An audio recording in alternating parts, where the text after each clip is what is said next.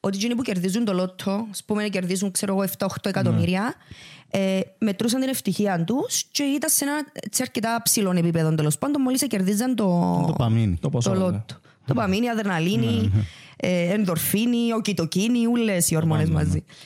Ε, και λέει ότι τα ποσοστά της ευτυχίας τους ένα χρόνο μετά που κερδίζαν ήταν τα ίδια ποσοστά ευτυχίας ενός παραπληγικού μετά το ατύχημα.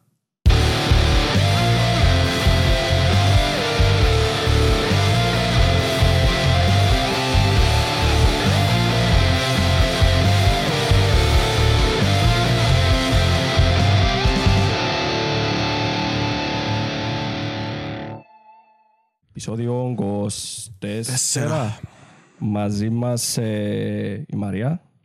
Ε, πα- μ, Μαρία Παναγιώτου. στο μικρόφωνο να μιλάς εσύ.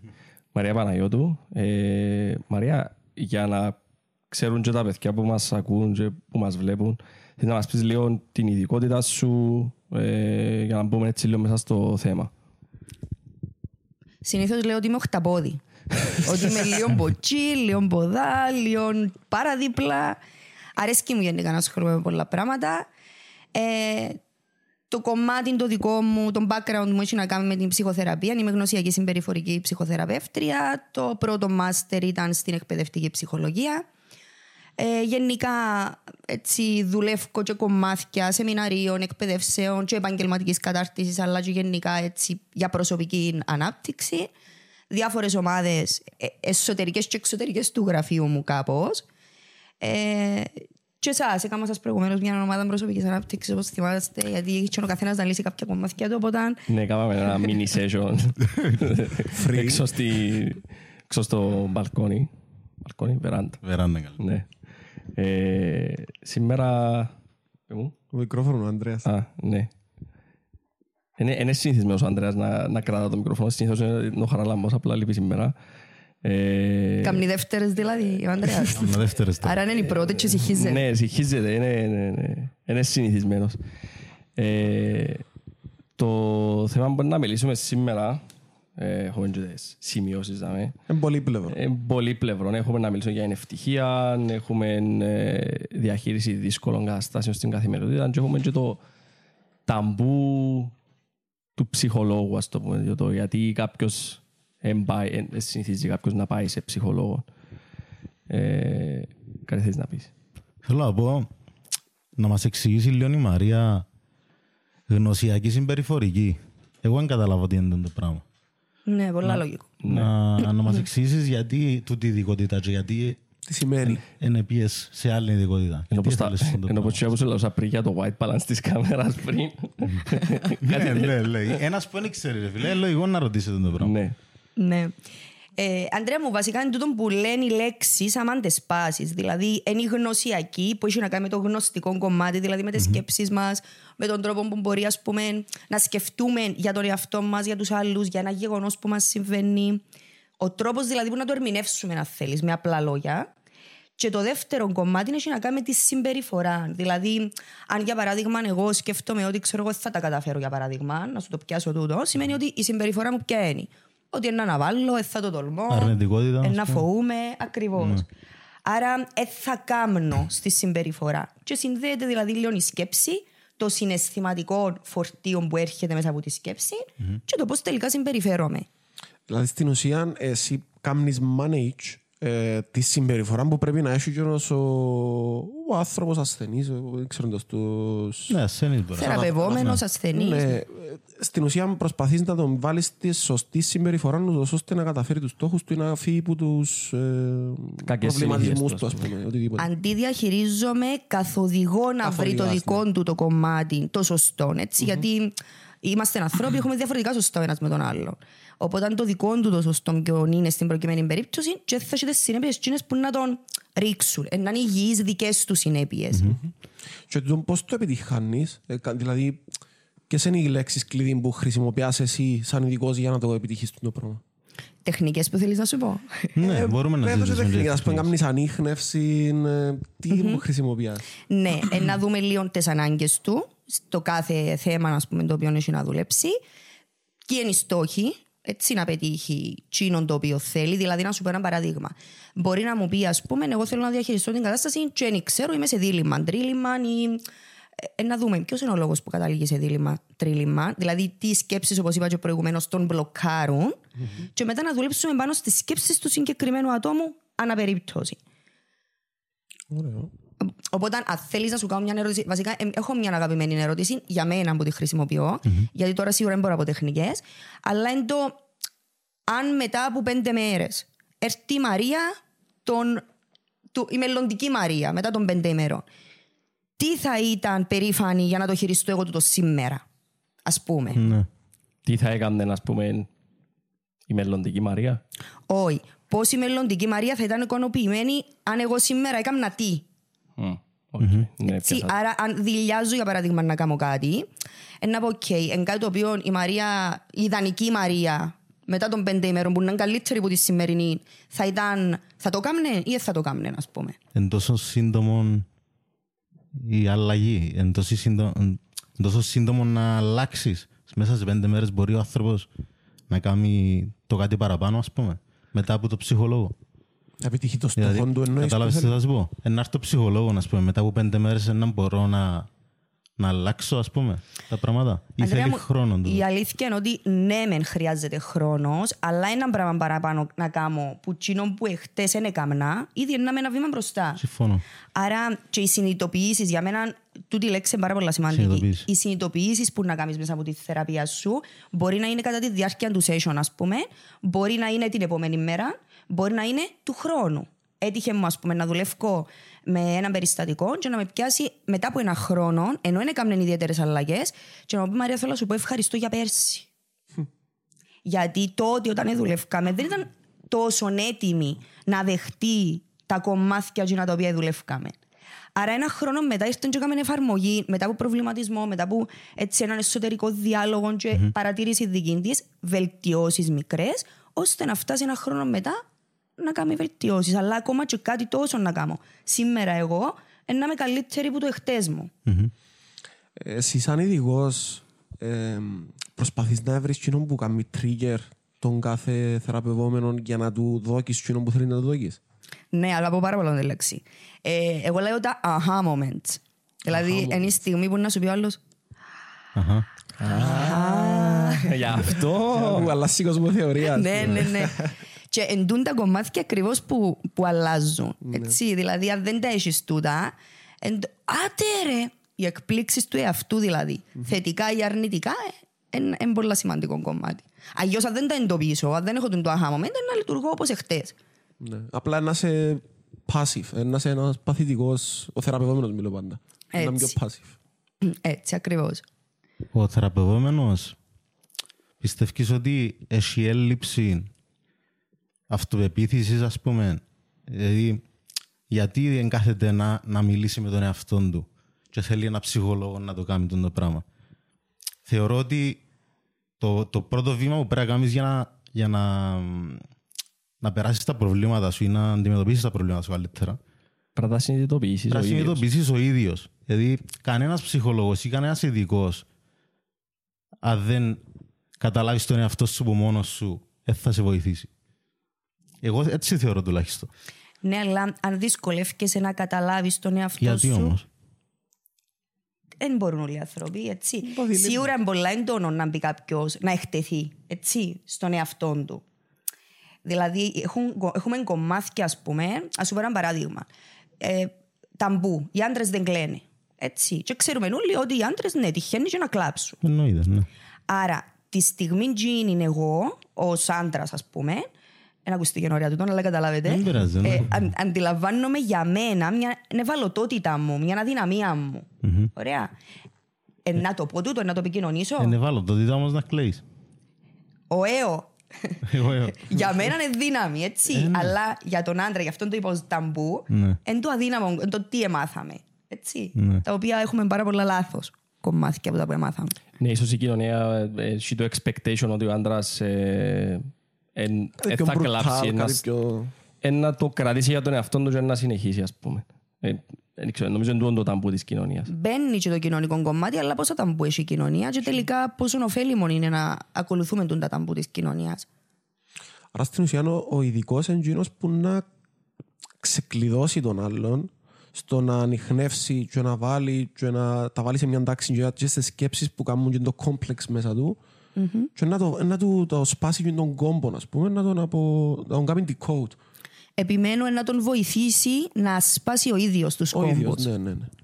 Δηλαδή, πάντα η ουσία είναι το άτομο το οποίο θέλει να αναπτυχθεί προσωπικά.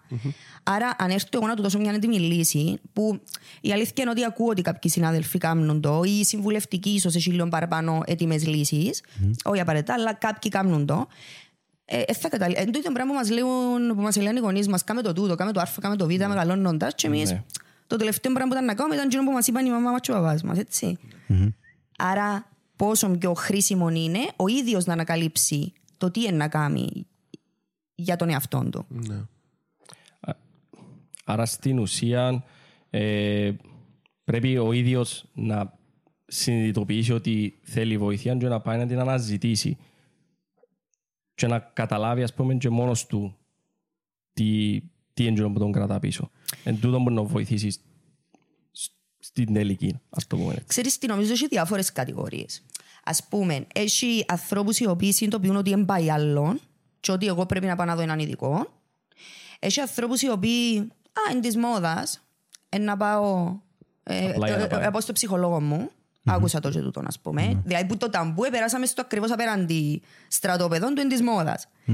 Ε, έχει ανθρώπους οι οποίοι είναι πολύ δύσκολο να μπουν στη θεραπεία γιατί μπλοκάρει τους ο ίδιος ο εαυτός τους. Μπορώ και μόνος μου. Ή ε, να μου τα πω στους φίλους μου. Είμαι εγώ Ή- όντως. Καλά. είναι- Γι' αυτό γέλας από κάτω από κάτω. ε, που είναι εντάξει, έτσι, απλώς έχει κομμάτια τα οποία δεν μπορώ να λύσω μόνος μου και είναι πολύ σημαντικό να το συνειδητοποιήσω. Τώρα, αν εγώ κάνω manage ναι, των κομματιών των δικών μου και μ, είμαι εντάξει με τούτο, ε, να σου πω είναι εντάξει. Διαχειρίσου το μόνος σου ε, και μπορείς να τα απεξέλθεις μόνος σου. Έτσι δεν σημαίνει απαραίτητα ότι θέλω ειδικό. Όμως λέω ότι κάποιοι μπορεί να έρθουν που έναν απλό δίλημα έως να δουλέψουν θεραπευτικά που βάθος, που χρόνια πριν, πρώιμες εμπειρίες, βιώματα τα οποία μπορεί να τους στιγματίζουν σήμερα, τραύματα. Ακριβώς. Δηλαδή, εν τω που αναφέραμε και προηγουμένως ότι ε, έχω τέλος πάντων παρακολουθώ μια κοπέλα στο γραφείο η οποία δυσκολε... ήρθε με το αίτημα ότι εγώ δυσκολεύομαι να δεθώ συναισθηματικά με κάποιον. Ε, ναι, το αίτημα ήταν ότι πρέπει να ξεκινήσω σιγά σιγά να δένομαι συναισθηματικά με κάποιον γιατί γίνεται να με αγαπούν και να μου προσφέρουν αγάπη και τελικά εγώ να μην μπορώ να προσφέρω πίσω ή να φοβούμαι. Όταν ψάχναμε, σαφώς. Η ουσία όλη ήταν που, το, που πίσω χρόνια πριν, που πρώιμε εμπειρίες, που κακοποιητική τέλος πάντων παιδική ηλικία και το πώς τελικά έφτασε σήμερα. Άρα, τσαμέ, μπορεί να ήρθε με έναν αίτημα σε εισαγωγικά απλό, γιατί είναι απλό για να έρθει, σημαίνει ήταν έντονο για την ίδια. Όμως, είχε πρώιμε εμπειρίε που πρέπει να δουλευτούν. Ξεκινήσαμε από πριν δηλαδή. Οι ρίζες ήταν βαθιά δηλαδή, από μιας αρχής. βρίσκεις το συχνά το πράγμα ότι ε, σε, πο- σε πολλούς που αντιμετωπίζουν διάφορα προβλήματα, έστω και απλά ε, η ρίζα τις παραπάνω φορές είναι παιδική ηλικία, παιδικά τραύματα. 99%. 99%. Γιατί, γιατί όμως μας μένει η σκουντζίνα που γίνει τις ηλικίες; Νο, γιατί σου δημιουργείται που τότε και τώρα ας πούμε είναι κάτι που έγινε και χτες, προχτές, αντί προχτές και είναι κάτι που έγινε τόσο παλιά στην παιδική ηλικία. Να σου απαντήσω πάλι στους ψυχολόγους, εσύ τι πιστεύεις; Πιστεύω επειδή όταν είσαι στην παιδική ηλικία είσαι σαν σφουγγάρι. Πιαν, έχεις, πιάνεις τα ούλα, δεν μπορεί να απορρίπτεις κάτι, δεν φιλτράρεις κάτι. Και δεν έχεις ούτε την ε, κριτική σκέψη που έχεις ω- ως ενήλικας ή μεσήλικας ή οτιδήποτε. Και ο- οπότε είναι τούτο νομίζω, αφήνεις το που μόνο του να μπει μέσα σου. Και είναι το πράγμα. Και είναι και ανάπτυξη εκείνο- εκείνο το διάστημα, ρε. Ε, Ενώ ίσως- μεγαλώνει ο εγκέφαλος σου, μεγαλώνουν... Ε, είναι ούλα- Είναι όλα τούτα, είναι και, είναι και θέμα βιολογικό, ας πούμε, πιστεύω. Σκεφτούμε ένα πράγμα που αναπτύσσεται και καθώς αναπτύσσεται έχει και τραύματα πάνω του. Και είναι αφομοιώνει τα, δηλαδή ε, σαν να και γίνονται ένα. Ναι. Κατάλαβες, ε, σαν να αναπτύχ- αναπτύσσεσαι και έχεις κάποια κενά, ας πούμε. Τώρα αφήνει μας η Μαρία και Ναι, λαλούν τα αφήνει μόνοι μας. μας. Ναι, ναι, ναι, ναι, Κάνουν κατάλαβα. διαγνώσεις μέσα. Όχι, να σου πω γιατί το κάνω. γιατί είναι το ίδιο πράγμα που συμβαίνει και στη θεραπεία. Εν τούτον που δεν είναι έτοιμη λύση, έτσι. Και τα πράγματα δεν είναι τόσο πολύπλοκα όσο νομίζουμε ότι είναι. Οπότε, ναι, μεγαλώνοντας είμαστε ένα γράφο χαρτί. Και είμαστε και σφουγγάριν, όπως το είπες και πάρα πολλά ωραία το έθεσες. Και ναι, είναι και ανάπτυξη για με. Δηλαδή ο κόσμος μου ακόμα δεν έχει, δεν είναι έτοιμος στο μυαλό μου. Δεν ξέρω ποιος είμαι, δεν ξέρω ποιος είναι ο κόσμος, δεν ξέρω ποιοι είναι οι άλλοι. Άρα σε τούτην ουλήν τη διαδικασία εγώ διαμορφώνω προσωπικότητα. Διαμορφώνω δεξιότητες, διαμορφώνω ικανότητες Συμπεριφορά. συμπεριφορά. Ευχαριστώ. Και κατευθύνσεις σου που την είπες. Ε, Όμως, για μένα έχει να κάνει με το. Όχι απαραίτητα με τα βιώματα αυτά καθ' αυτά, αλλά με τον τρόπο που εγώ ως μωρόν έχω αφομοιώσει τούτα τα βιώματα.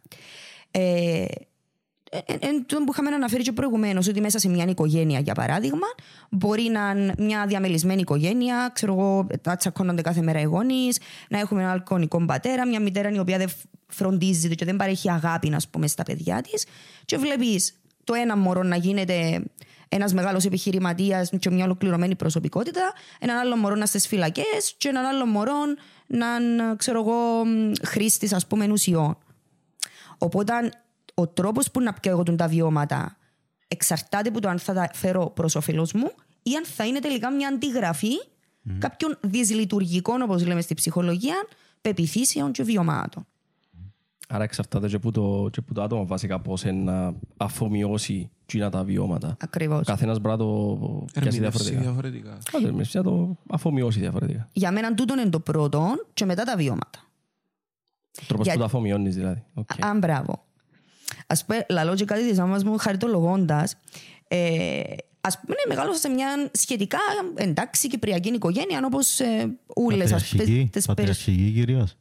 μητριαρχική περισσότερο. Οκ. Γι' αυτό και διαμόρφωσε με τσούς με διαμόρφωσε. ε, Όμως ήταν μια οικογένεια η οποία μου έδινε τα πάντα, έτσι, και σε αγάπη, και σε ό,τι χρειαζόμασταν, μεγαλώσαμε σωστά κτλ. Και είχα κάνει, όταν έκανα εγώ την ψυχοθεραπεία, γιατί ήμασταν αναγκασμένοι να πούμε και σε μια διαδικασία προσωπικής ανάπτυξης πριν πιάμε το πτυχίο, ε, δούλευκα με την α, ψυχοθεραπευτή τότε και έλεγα του ξύσταν που θυμούμαι ότι δεν ήμουν ποτέ αρκετή για τη μάμα μου. Και λέει μου, είπες μου ότι ήταν εντάξει τα βιώματα σου. Λέω του ναι, αλλά ξέρεις αν που θυμηθήκα τώρα που σου μιλώ. Στην ηλικία των 8-9 περίπου, η μάμα μου ότι είπε μου ότι δεν έκανα καλά τις δουλειές σπίτι. Και ότι εμένα δημιουργήθηκε μου το I'm not good enough ως κόρη. Έχει να κάνει με το βίωμα. Έχει να κάνει με τον τρόπο που εγώ είδα το ότι «Α, δεν είμαι καλή νοικοκυρά όπως θα με ήθελε η μάμα μου», ας πούμε. Ε, Ενώ θα μπορούσες να το δεις ότι ε, μπελάρες που λέει η μαμά μου, μια χαρά είμαι εγώ. Βλέπεις. Ή απλά λαλεί το για να σε, Θα σε κάνει Κάνει καλύτερα. να σε οθήσει Ναι, να εννοείται βελτιωθείς, και- ας το εννοείται πούμε. και. Είμαστε δαμέ και είπαμε τρεις διαφορετικές, τέσσερις οπτικές. Σκεφτείτε πόσες ακόμα υπάρχουν. Ναι, Ναι.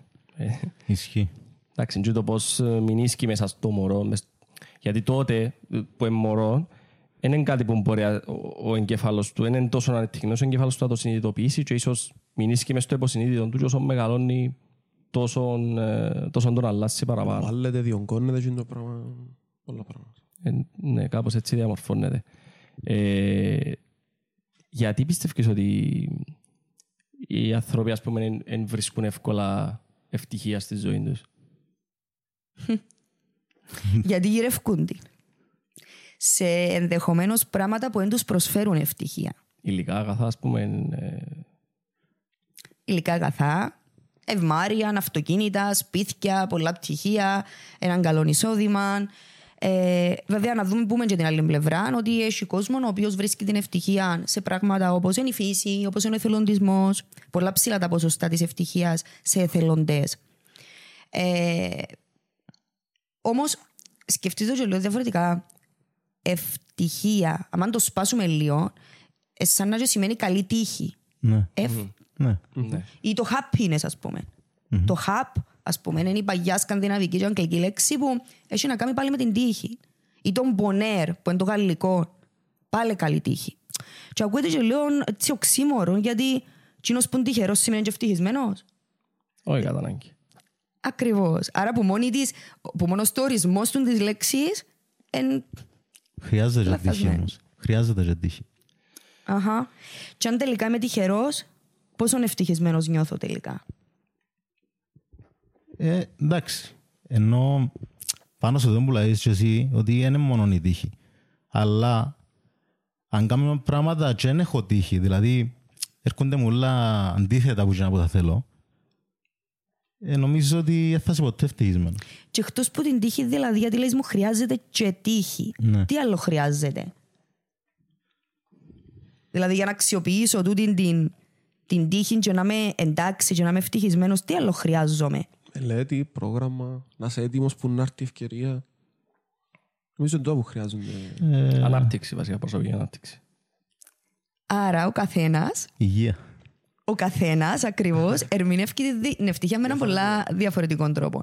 Όμως, αν με ρωτάτε, το, επειδή ρωτήσες με για ποιο λόγο ο κόσμος είναι ευτυχισμένος, ε, προσωπικά πιστεύω γιατί τσινιά την αντί να δει τα μπούσι.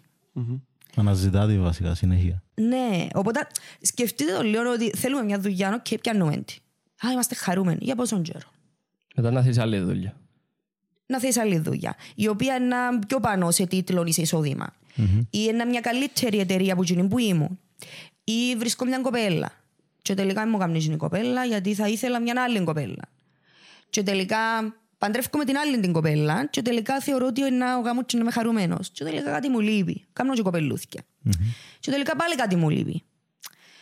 Άρα μονίμως ο ανθρώπινος εγκέφαλος είναι με τέτοιον τρόπο φτιαγμένος που σαν να και Έχει κενά. Έχει... μάχεται να βρει ξανά το αμέσως επόμενο κομμάτι που του λείπει. Δηλαδή στην ουσία είναι ένα puzzle το οποίο κάθε φορά που συμπληρώνεις εκείνο το κομμάτι σταματά να σε ιντρικάρει, εξητάρει και γυρεύκεις το αμέσως επόμενο. Ε, ίσως εν και είμαστε καλωδιωμένοι να αναζητούμε συνέχεια κάτι καλύτερο. Π.χ. γιατί κάθε χρόνο φκένει καινούργιο τηλέφωνο, καινούργιο Samsung, καινούργιο iPhone, ας πούμε. Είναι καλό τούτο που υπάρχει ήδη. Δηλαδή πρέπει να βγάλουμε και του χρόνου. Πάντα αναζητούμε ας πούμε, την ανάπτυξη. Ας πούμε. Ε, Είναι όπως το παιχνίδι ρε. Άμα το παίξεις, ε, θέλεις να παίξεις το δάδε παιχνίδι και αν υπομονάς. Ε, μόλις το παίξεις και μετά και δεις το μιας, δυο, τρεις, μπορείς να σταματήσεις να σε... Για να το βαρεθείς, μπορώ Ναι, να το βαρεθείς.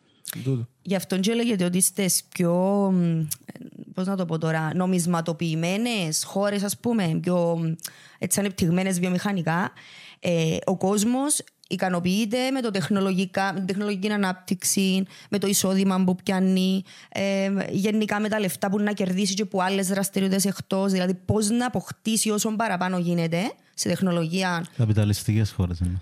Τούτον ήθελα να πω. Ευχαριστώ, Ανδρέα.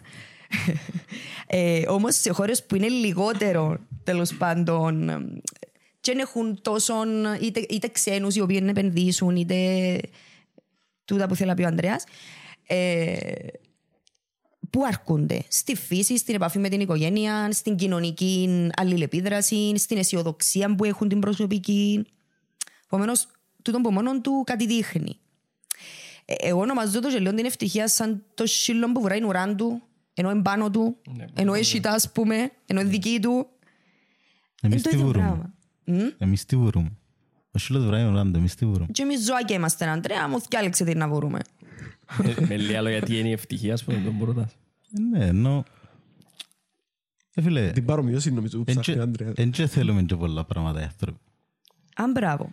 Ενώ, άμα κάτσεις να σκεφτείς να που χρειάζεσαι για να είσαι χαρούμενος, θέλεις καλούς φίλους, την υγεία σου και πέντε μπακύρες να τρώεις. Και- Ενώ, γιατί να, γιατί κάποιον να, να σ' γιατί να αγαπά. θέλουμε όλοι να Κάποιος γίνουμε να σ' αγαπά. εκατομμυριούχοι; Γιατί θέλουμε όλοι να έχουμε Λαμπορκίνη, ας πούμε. Εντάξει, εν τόν που λαλούν πάντα ότι τα λεφτά εφέρνουν την ευτυχία. Ε, φέρνουν και είναι την αλήθεια ευτυχία, το ρε πράγμα. Απλά τα λεφτά κάνουν κάποια πράγματα πιο εύκολα. Ε, Να κάνεις πιο άνετη τη ζωή σου, αλλά και να παραδίδω να αγοράσεις την ευτυχία. Εγώ την ευτυχία δεν την κόρασεις. Να καλύψεις. τι να κάνεις. Θυμούμαι, θυκευάζα κάτι έρευνες που είχαν να κάνουν με την ευτυχία και λένε, ας πούμε, ότι είχε μου κάνει πάρα πολύ εντύπωση. Ότι εκείνοι που κερδίζουν το λότο, ας πούμε, κερδίζουν, ξέρω εγώ, 7-8 εκατομμύρια, ε, μετρούσαν την ευτυχία τους και ήταν σε ένα έτσι, αρκετά ψηλό επίπεδο, τέλος πάντων, μόλις κερδίζαν το, Το παμίνι. Το το ποσό. ναι. λότο. Το παμίνι, αδερναλίνη, ε, ενδορφίνη, οκιτοκίνη, όλες οι ορμόνες μαζί. Ε, και λέει ότι τα ποσοστά της ευτυχίας τους ένα χρόνο μετά που κερδίζαν ήταν τα ίδια ποσοστά ευτυχίας ενός παραπληγικού μετά το ατύχημα. Και μου κάνει πάρα πολύ εντύπωση. Δηλαδή, είμαι εγώ, ας πούμε, χτυπώ και είμαι παραπληγικός, τα επίπεδα ευτυχίας μου σήμερα είναι αρκετά κάτω. Αντίθετο, ο Ανδρέας κερδίζει το λότο των 8 εκατομμύρια. Δεν τα κερδίσεις, σε φανταστικό σενάριο. Ε, και χαρούμενος πάρα πολλά ψηλά σε σχέση με μένα. Τούτα τα δύο ποσοστά έρχονταν κάπως και εξο, εξομοιώνονταν ένα χρόνο μετά. Σοκάρε με αυτό το πράγμα. Μήπως είναι επειδή ήταν πολλά aggressive Οι αλλαγές. οι αλλαγές και μετά έρχεσαι στο κομμάτι που οκ, οι λεφτά έμειναν για μένα, τα κάμα κάτι, δεν κέρδισα ευτυχία μου γίνατε. Γέφαντα. Γι' αυτό που πέφτεις σε εκείνο το κομμάτι. Ε, αρέσκει μου που το λαλείς γιατί είναι ένας από τους λόγους που διατηρούμε την ευτυχία. Εν αντιλαμβανόμαστε ότι εν, εν, στιγμές, ε, ε, εν παροδική ευχαρίστηση που μπορεί να πάω από έναν, να πιάω από έναν καλό φάιν που να φάω, που έναν μασάς που να μου κάνουν, που μια επαφή με τους φίλους μου που να βγω έξω για μπύρες ας πούμε, ε, που έναν καλό σεξ που να κάνω.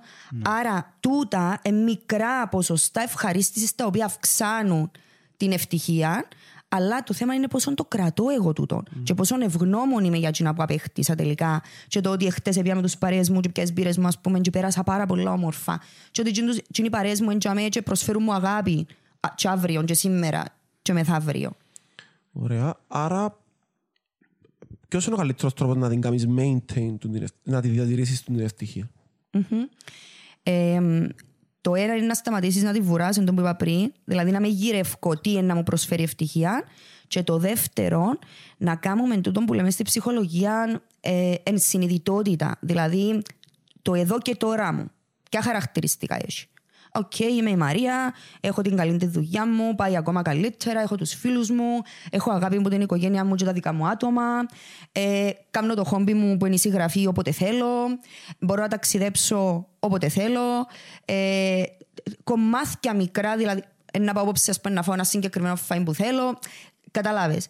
Και να εστιάσω σε τον που έχω στο εδώ και τώρα μου, αντί να σκέφτομαι αύριο εγώ, α, εν τέλος να αποκτήσω πιο πολλά λεφτά, και να αγνώ πλήρως τσίνον το οποίο έχω σήμερα στην πραγματικότητα. Γιατί ξέρεις τι, εν τούτον που λέμε ότι άμα είμαι ευτυχισμένος, ας πούμε, είμαι πιο παραγωγικός στη δουλειά μου. Άμα είμαι ευτυχισμένος, θέλω να βλέπω πολύ κόσμο και αρέσκει μου η συναναστροφή.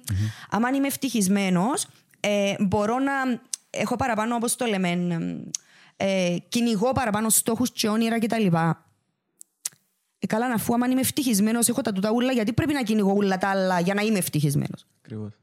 Εν, εν αντίθετη φόρμουλα Πρέπει να κάπως. μπαίνεις μες στο loop, χωρίς λόγο. Χάμστερ. Βουρώ, βουρώ, βουρώ, βουρώ να, αποκτήσω, να κερδίσω κάτι και τελικά Δεν πάει πού εν κύκλος, ναι. Του- Τούτον πώς, το, πώς προτείνεις να το κάνει κάποιος άνθρωπος, ας πούμε, ε, να κάθεται, ας πούμε, να αφιερώνει δύο-τρία λεπτά την ημέρα και να σκέφτεται για ποια πράγματα είναι ευγνώμων, έχει κάποια πρακτική, ας πούμε, που μπορεί να εφαρμόσει κάποιος για να διατηρήσει τον την ευτυχία.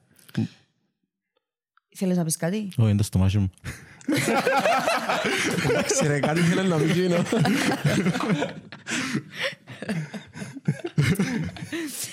Ε, ε, έχει τεχνικές, έχει αρκετές τεχνικές.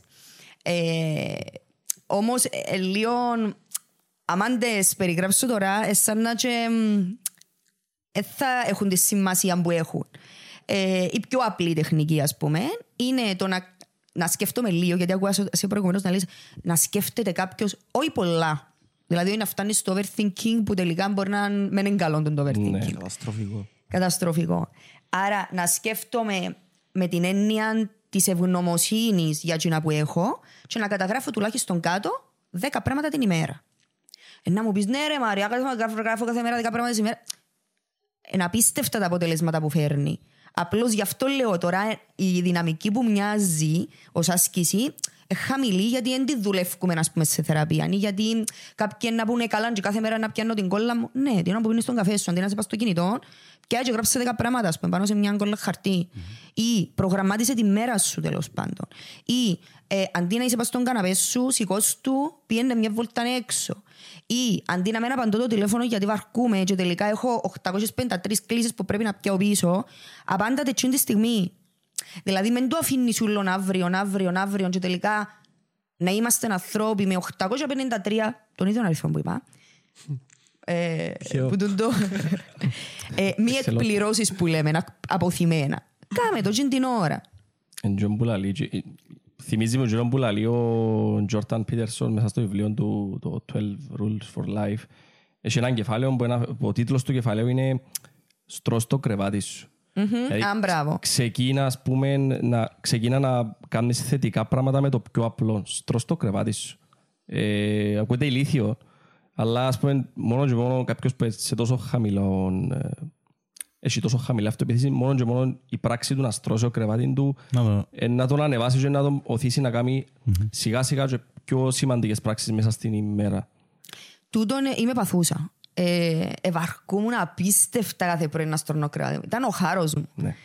Ε, I feel you. την περίοδο της ε, καρατίνας ε, είχα το βάλει ως στόχο. Ε, παρακολουθούσα και τέλος πάντων κάποια έτσι σεμινάρια coaching οπότε έβαλα μας λίγο σε πρόγραμμα και ξεκινούσα να στρώνω το κρεβάτι μου. Δεν ξέρω πόσα πράγματα μου προγραμμάτιζε μες στη μέρα μου απλώς και μόνο να στρώσω το κρεβάτι μου. Και τη νύχτα ακόμα ένα πράγμα που είχα βάλει ως στόχο να συγυρίζω σα- το σαλόνι πριν να πέσω. Δηλαδή ήταν τούν τα θκιό τα οποία προγραμματίζαν μου ενδιάμεσα απίστευτα πράγματα. Γιατί εξυπνούσα εγώ το πρωί, έστρωνα το κρεβάτι μου, επίαινα στο σαλόνι που έβλεπα συγυρισμένο, οπότε ήμουν έτοιμη για δουλειά, για εκπαιδεύσεις, για εκείνα όλα τα οποία είχα να κάνω μέσα στη μέρα μου.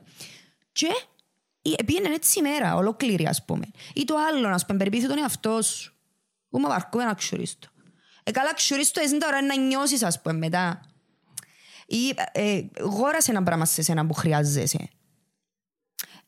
Δεν θέλουμε και πολλά πράγματα, είπε και ο Αντρέας προηγούμενος, να είμαστε ευτυχισμένοι. Ε, μικρά κομμάτουθια. Άρα στην ουσία, ε, τούτον έτσι όπως το λαλείτε τώρα, εμένα φαίνεται μου ότι με θωρείς ότι πρέπει να χτίσεις ένα σπίτι, διότι πρέπει να βάλεις έναν τούβλο. Α, μπράβο. Γιατί άμα θεωρείς ότι να χτίσω το σπίτι, να βλέπω τεράστιο του τον όλο. Ο Παναγία μου και πότε να βρω τα λεφτά, και πότε να χώρα να χτίσω το σπίτι, και τα τούβλα πότε να τα πιω από τζαμέ ή που ποδά. Άμα βάλεις το έναν τούβλο, ήδη εμπίκες σε πράξη, σε υλοποίηση του στόχου σου. Ήδη εμίτσανε το βουνό που ονομάζεται σπίτι. Και ήδη να έχει και όρεξη να κάνεις το υπόλοιπο. Ενώ αν λέω που να βρω λεφτά ή που να τα τούβλο να πιάω και πότε θέλω να πιάω, Άρα πιστεύεις είναι η ευχαρίστηση που παίρνεις επειδή έκαμες τον μικρό στόχο εύκολα, χωρίς πόνο ή οτιδήποτε και επειδή το κατάφερες; μπουστάρεις σε. Που στάρισε το πράγμα. Ε, ε, Έχει κάποια ε, συγκεκριμένη ε, μ, ορμόνη που εκκρίνεται όταν κάνεις μικρούς στόχους για να φτάσεις σε μεγάλο. Μμμ. Εν τούτες που αναφέραμε προηγουμένως. Τι που είπες πριν. Ναι, οι οποίες σερωτονίνη, ας πούμε, είναι ο ρυθμιστής της διάθεσης. Ε, ντοπαμίνη, όταν κάνουμε πράγματα τα οποία μπορεί να μας προκαλέσουν ευχαρίστηση ε, και ικανοποίηση που είναι τα οποία κάνουμε. Είναι η οκυτοκίνη, η οποία ε, είναι η ορμόνη της αγάπης, του έρωτα, της αγκαλιάς. Είναι η ορμόνη η οποία εκκρίνεται όταν η μάμα αγκαλιάζει το μωρό της, για παράδειγμα. Είναι πολλά ψηλά τα ποσοστά για μένα, ας πούμε. Αλλά και γενικά ισχύει για τους ανθρώπους μας. Αγάπη, έρωτα, τρυφερότητα, το να νιώσω, ας πούμε, το αίσθημα της αγάπης και του ανήκειν κάπου. Ε, και η ενδορφίνη, που βέβαια παρακινεί μας και προστατεύει μας παραλληλά, γιατί είπες πριν ε, χωρίς πόνο, να κάνεις κάτι χωρίς πόνο. Παυσίβωνη, ας πούμε. Εμπαυσίμωνη ενδορφίνη, ακριβώς. Ε, όμως, εν καλό να έχεις τον πόνο. Γιατί αν δεν βγάλεις πόνο, αν δεν βγάλουμε φόβο, δεν θα έχουμε ούτε την ντοπαμίνη μετά. Ναι. Ούτε την αδερναλίνη μετά. Θα έχεις την έναν ευχαρίστηση ότι Equalizer μεταξύ τους εννοείς. Ναι. Ναι. Ωραίο. Σκεφτού, σκεφτού το λίγο εμ, απλά. Οπότε φοβόμαστε να κάνουμε κάτι, ότι είμαστε έτσι πολλά, αλλά τελικά κάνουμε το. Πώς είναι συναίσθημα νιώθεις μετά. το συναίσθημα, το- το- το συναίσθημα που νιώθεις ε, μετά από μια προπονήση. Συνήθως. Α, μπράβο. βαρκέσαι, ας πούμε, δεν θέλεις να ξεκινήσεις να γυμνάζεσαι, δεν θέλεις να ξεκινήσεις τη γυμναστική που έχεις για σήμερα, αλλά μετά που να την τελειώσεις, νιώθεις, ε, Απιάστας. ναι, νιώθεις υπέροχα, ας πούμε. Ε, χαίρεσαι που το έκαμες. Ναι. Και ή- ήταν η γυμναστική κάτι που σου φέρε πόνο. Δηλαδή σωματικά μπορεί να είσαι Το- διαλυμένος. Εν τούτον που λέω προηγουμένως, που ήθελα να πω με το φόβο, με τον πόνο. Άρα, ο πόνος μπορεί να φέρει και θετικά αποτελέσματα. Έτσι, όχι απαραίτητα αρνητικά. Απλώς εμείς το συνδέσαμε ένα εμπόνο Κακό. ή εφόβο ή ένα άγχος ή ένα αρνητικός συνέστημα. Τα αρνητικά συναισθήματα είναι ο συναγερμό μας. Όπα, κάτι κάνεις σωστά, κάτι κάνεις λάθος, δάμε, πάμε να το δουλέψεις. Και ο φόβος είναι κάτι που λαλούν πολλοί, ας πούμε, ότι αν ξεπεράσεις το φόβο σου, αν είσαι ένα φόβο οτιδήποτε, ας πούμε, Το τέρας που κάτω από το κρεβάτι. ναι, μόλις το ξεπεράσεις, ας πούμε, γίνεται, γίνεται η δύναμη σου. Και όπου φοάσουν γίνεται πλέον ένα από τα δυνατά σου σημεία. Ναι. Ε, ακούσα το από πολλούς τούτο. ε, τούτο θυμίζει μου το ότι γενικά ότι φοάσαι πρέπει να το βλέπεις απέναντί σου, να το πολεμάς. Ε, Φίλος σου πρέπει να τον κάνεις Σοβαρά. για να μπορέσει να... Πρέπει να το πολέμος, ας πούμε, το... Να το ημερεύσεις το πόλεμο. θεριό, ας πούμε, που λαλούμε. Ναι. Σκε- εμ, κοινωνική φοβία ή αγοραφοβία. Ωραία, πιάσουμε τι... Φόβος δημόσιας ομιλίας, ας πούμε. Έτσι. Πολλά συχνό πράγμα, ναι. Πάρα πολλά συχνών, που τις δουλειές μέχρι το μ, να πάω να φλερτάρω την κοπέλα Ναι, απέναντι, κοπέλα, ας ναι, πούμε. ναι. Ε, τι συμβαίνει για μέ. Αν εγώ το πολε- πάω να το πολεμήσω τούτον, μεγαλώνει. Φοβίζει με ακόμα παραπάνω. Τι να μπορεί να μου πει; Και δημιουργώ σενάρια δηλαδή στην προσπάθεια μου να το αντιμετωπίσω. Να το πολεμήσω δηλαδή. Αν όμως κάνω το φίλ, φίλο μου τον το φόβο, τι είναι να κάνω; Ε, Να πιω το φόβο μου και να πάω να πω ρε φοβούμαι και παρόλο που φοβούμαι, ε, να πάω να της τσεράσω έναν ποτό, ας πούμε. Ναι. Και κατευθείαν έκανα το φίλο μου και ήδη εκτίθομαι στο φόβο μαζί του, μαζί με το φόβο και μετά που να έρθω πίσω στους φίλους μου να μου να πω. Ακόμα και χελόπιτσα να φάω. Φίλε, έκαμα το. Ναι. Ε, Να νιώθεις και λίγο πιο δυνατός, ας πούμε. Έτσι. Μετά από τούτο. Ότι εσύ έκαμες το Αυτοπεποίθηση. και άλλοι δεν το έκαναν. Τέλος πάντων, να σκέφτεσαι παρά να μην το κάνω, καλύτερα να το κάνω και να αποτύχει. Μπορεί ίσως στο μέλλον να το ξανακάμω να πετύχει. Βασικά να μάθεις που γίνονται. Ναι, Αν ήταν λάθος, ας πούμε, να μάθεις που γίνεται το λάθος. Μα θεωρώ ότι είναι λάθος. Όχι, είναι λάθος. Απλά- Απλά και την ώρα μπορεί να το έχεις υπόψη σου ότι «Α, είναι να κάνω Ε, λάθος». θα μάθεις Πέφτουμε από να... τον- Πέφτουμε από τον άντρισμα μας, ας πούμε. Για με απορρίψει, ας πούμε, έτοιμη μια σκέψη. Ε, θα μάθεις να πατηθιάζεις το ποδήλατο. Αν δεν ευκείς πάνω του και φάεις χαμή μια δυο φορές, ρε φίλε. Ε, ε, απλά δεν το σκεφτόμαστε με τα απλά παραδείγματα. Δεν το Πιάνουμε σκεφτόμαστε. Την αποτυχία. Εμείς νομίζω και το που σκεφτόμαστε και χανούμαστε. Ακριβώς. Γι' αυτό και λέμε είναι πολύ σημαντική η σκέψη που κάνουμε πριν. Δηλαδή, δεν και λέμε τώρα να μας συμβαίνει κάτι δύσκολο ή δυσάρεστο, και εμείς να λέμε Αχ, τι ώρα είναι όλα και τι ώρα που περνάμε. Έτσι. Αλλά να είμαστε ρεαλιστικά θετικοί. Α πούμε, γιατί είναι σκέφτομαι για να προσεγγίσω την κοπέλα, να πιάσαμε τον το παράδειγμα, ότι ρε, και αν τελικά μου δώσει το τηλέφωνο της, και αν τελικά αν τα αποδώσει, και αν τελικά της αρέσω, Ποτέ δεν το σκεφτόμαστε. τούτο. Α, μπράβο. Άρα, αν θέλω να είμαι αξιόπιστος προς εμένα, προς τον εαυτό μου και δίκαιος, τότε να σκεφτώ και το απέναντι σενάριο, όχι μόνο το καταστροφικό και το φοβικό μες στο μυαλό μου. Σε αυτή την περίπτωση σίγουρα παίζει ρόλο πιστεύω και η, με- η αντίληψη που έχεις εσύ ο ίδιος για τον εαυτός σου. Δεν είμαι αρκετός. Σωστό. Δηλαδή, αν είσαι κάποιος που νιώθεις καλά με τον εαυτό σου, είσαι καλά μες στο πετσί σου, νομίζω να πάει πολλά πιο εύκολα να, να κάνεις την κίνηση ή οτιδήποτε. Ακριβώς. Να μην μπαίνει το... η έννοια των πεπιθήσεων. Το πει τι πιστεύω για τον εαυτό μου, τους άλλους. Δηλαδή, αν πιστεύω ότι ξέρω εγώ, όλες οι γυναίκες ε, μη μου up to και κάνω το ούλες, Ή το άλλο ακραίο, ότι η εμπίπ. ναι, Ναι, ακριβώς. έχει πολλούς που έχουν την αντίληψη. Ότι Δεν τα όλες οι μου γυναίκες- στερεότυπα. τούτα. Ναι, αλλά πρόσεξε. Εκτός που τη μάμα μου, την αρφή μου, την ανιψιά μου. ναι. Άρα, αφού υπάρχει εκτός, ακόμα και έναν άτομο να υπάρχει εκτός, σημαίνει ότι εγώ με εμένα δεν είμαι αξιόπιστος. Αν λέω ότι ενούλε μπίπ, ας πούμε. Ναι. Άρα και εσύ είσαι εμπίπ. Ενώ ο άντρας. Ναι. Ναι, απλά βγάλεις έξω τα δικά σου για να με θυχτείς εσύ Ναι. με τούτη η κουβέντα.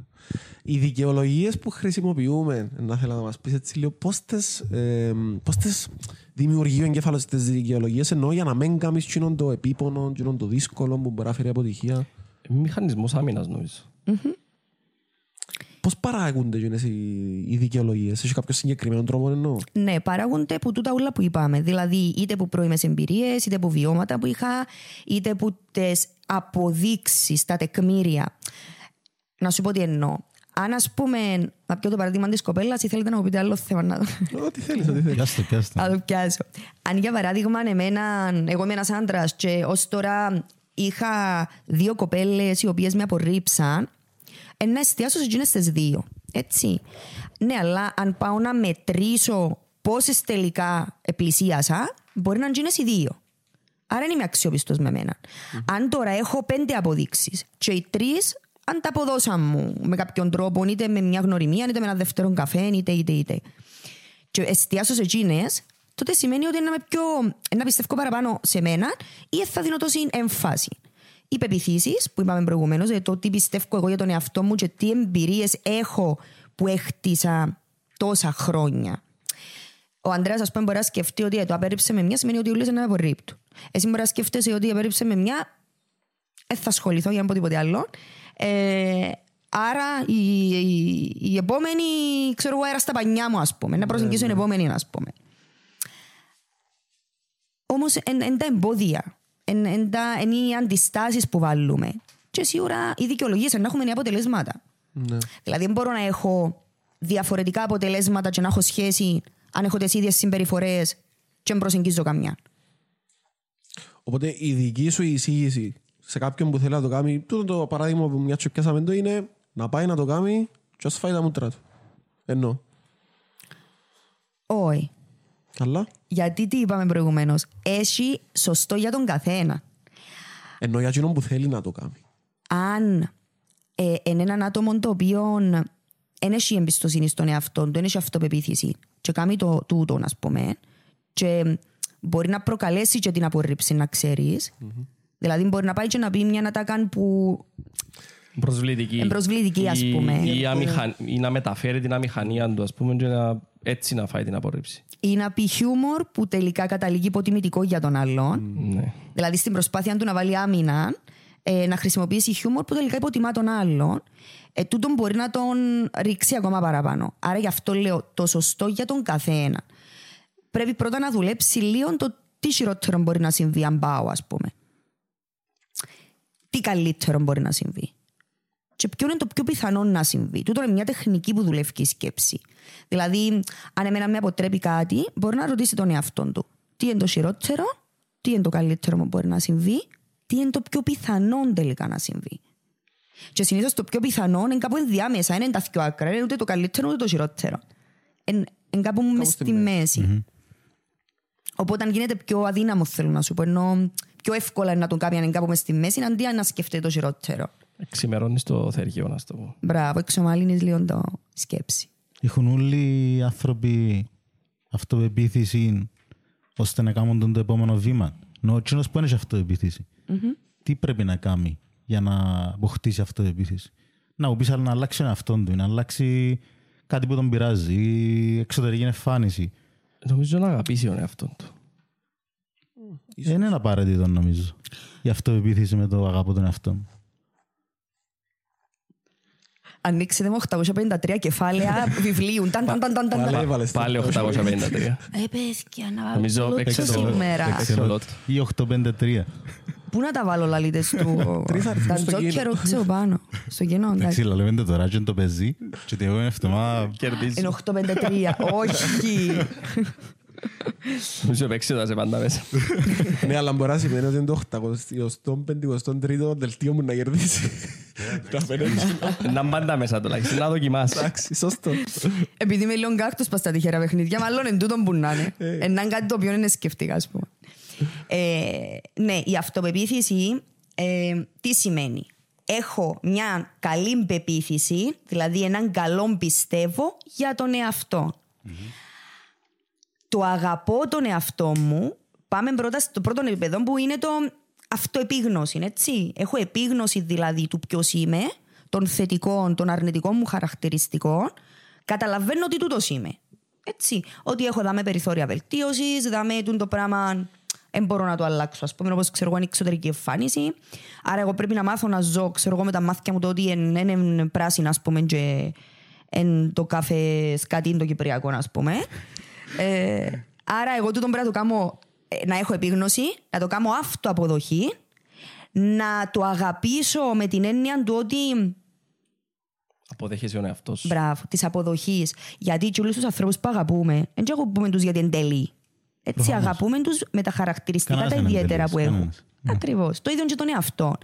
Άρα, για να αποκτήσω μια καλή, πε- έναν καλό πιστεύω για τον εαυτό μου, πρέπει να ξέρω τα μεν, τα δε και να βαδίζω προς βελτίωση τους του όλου.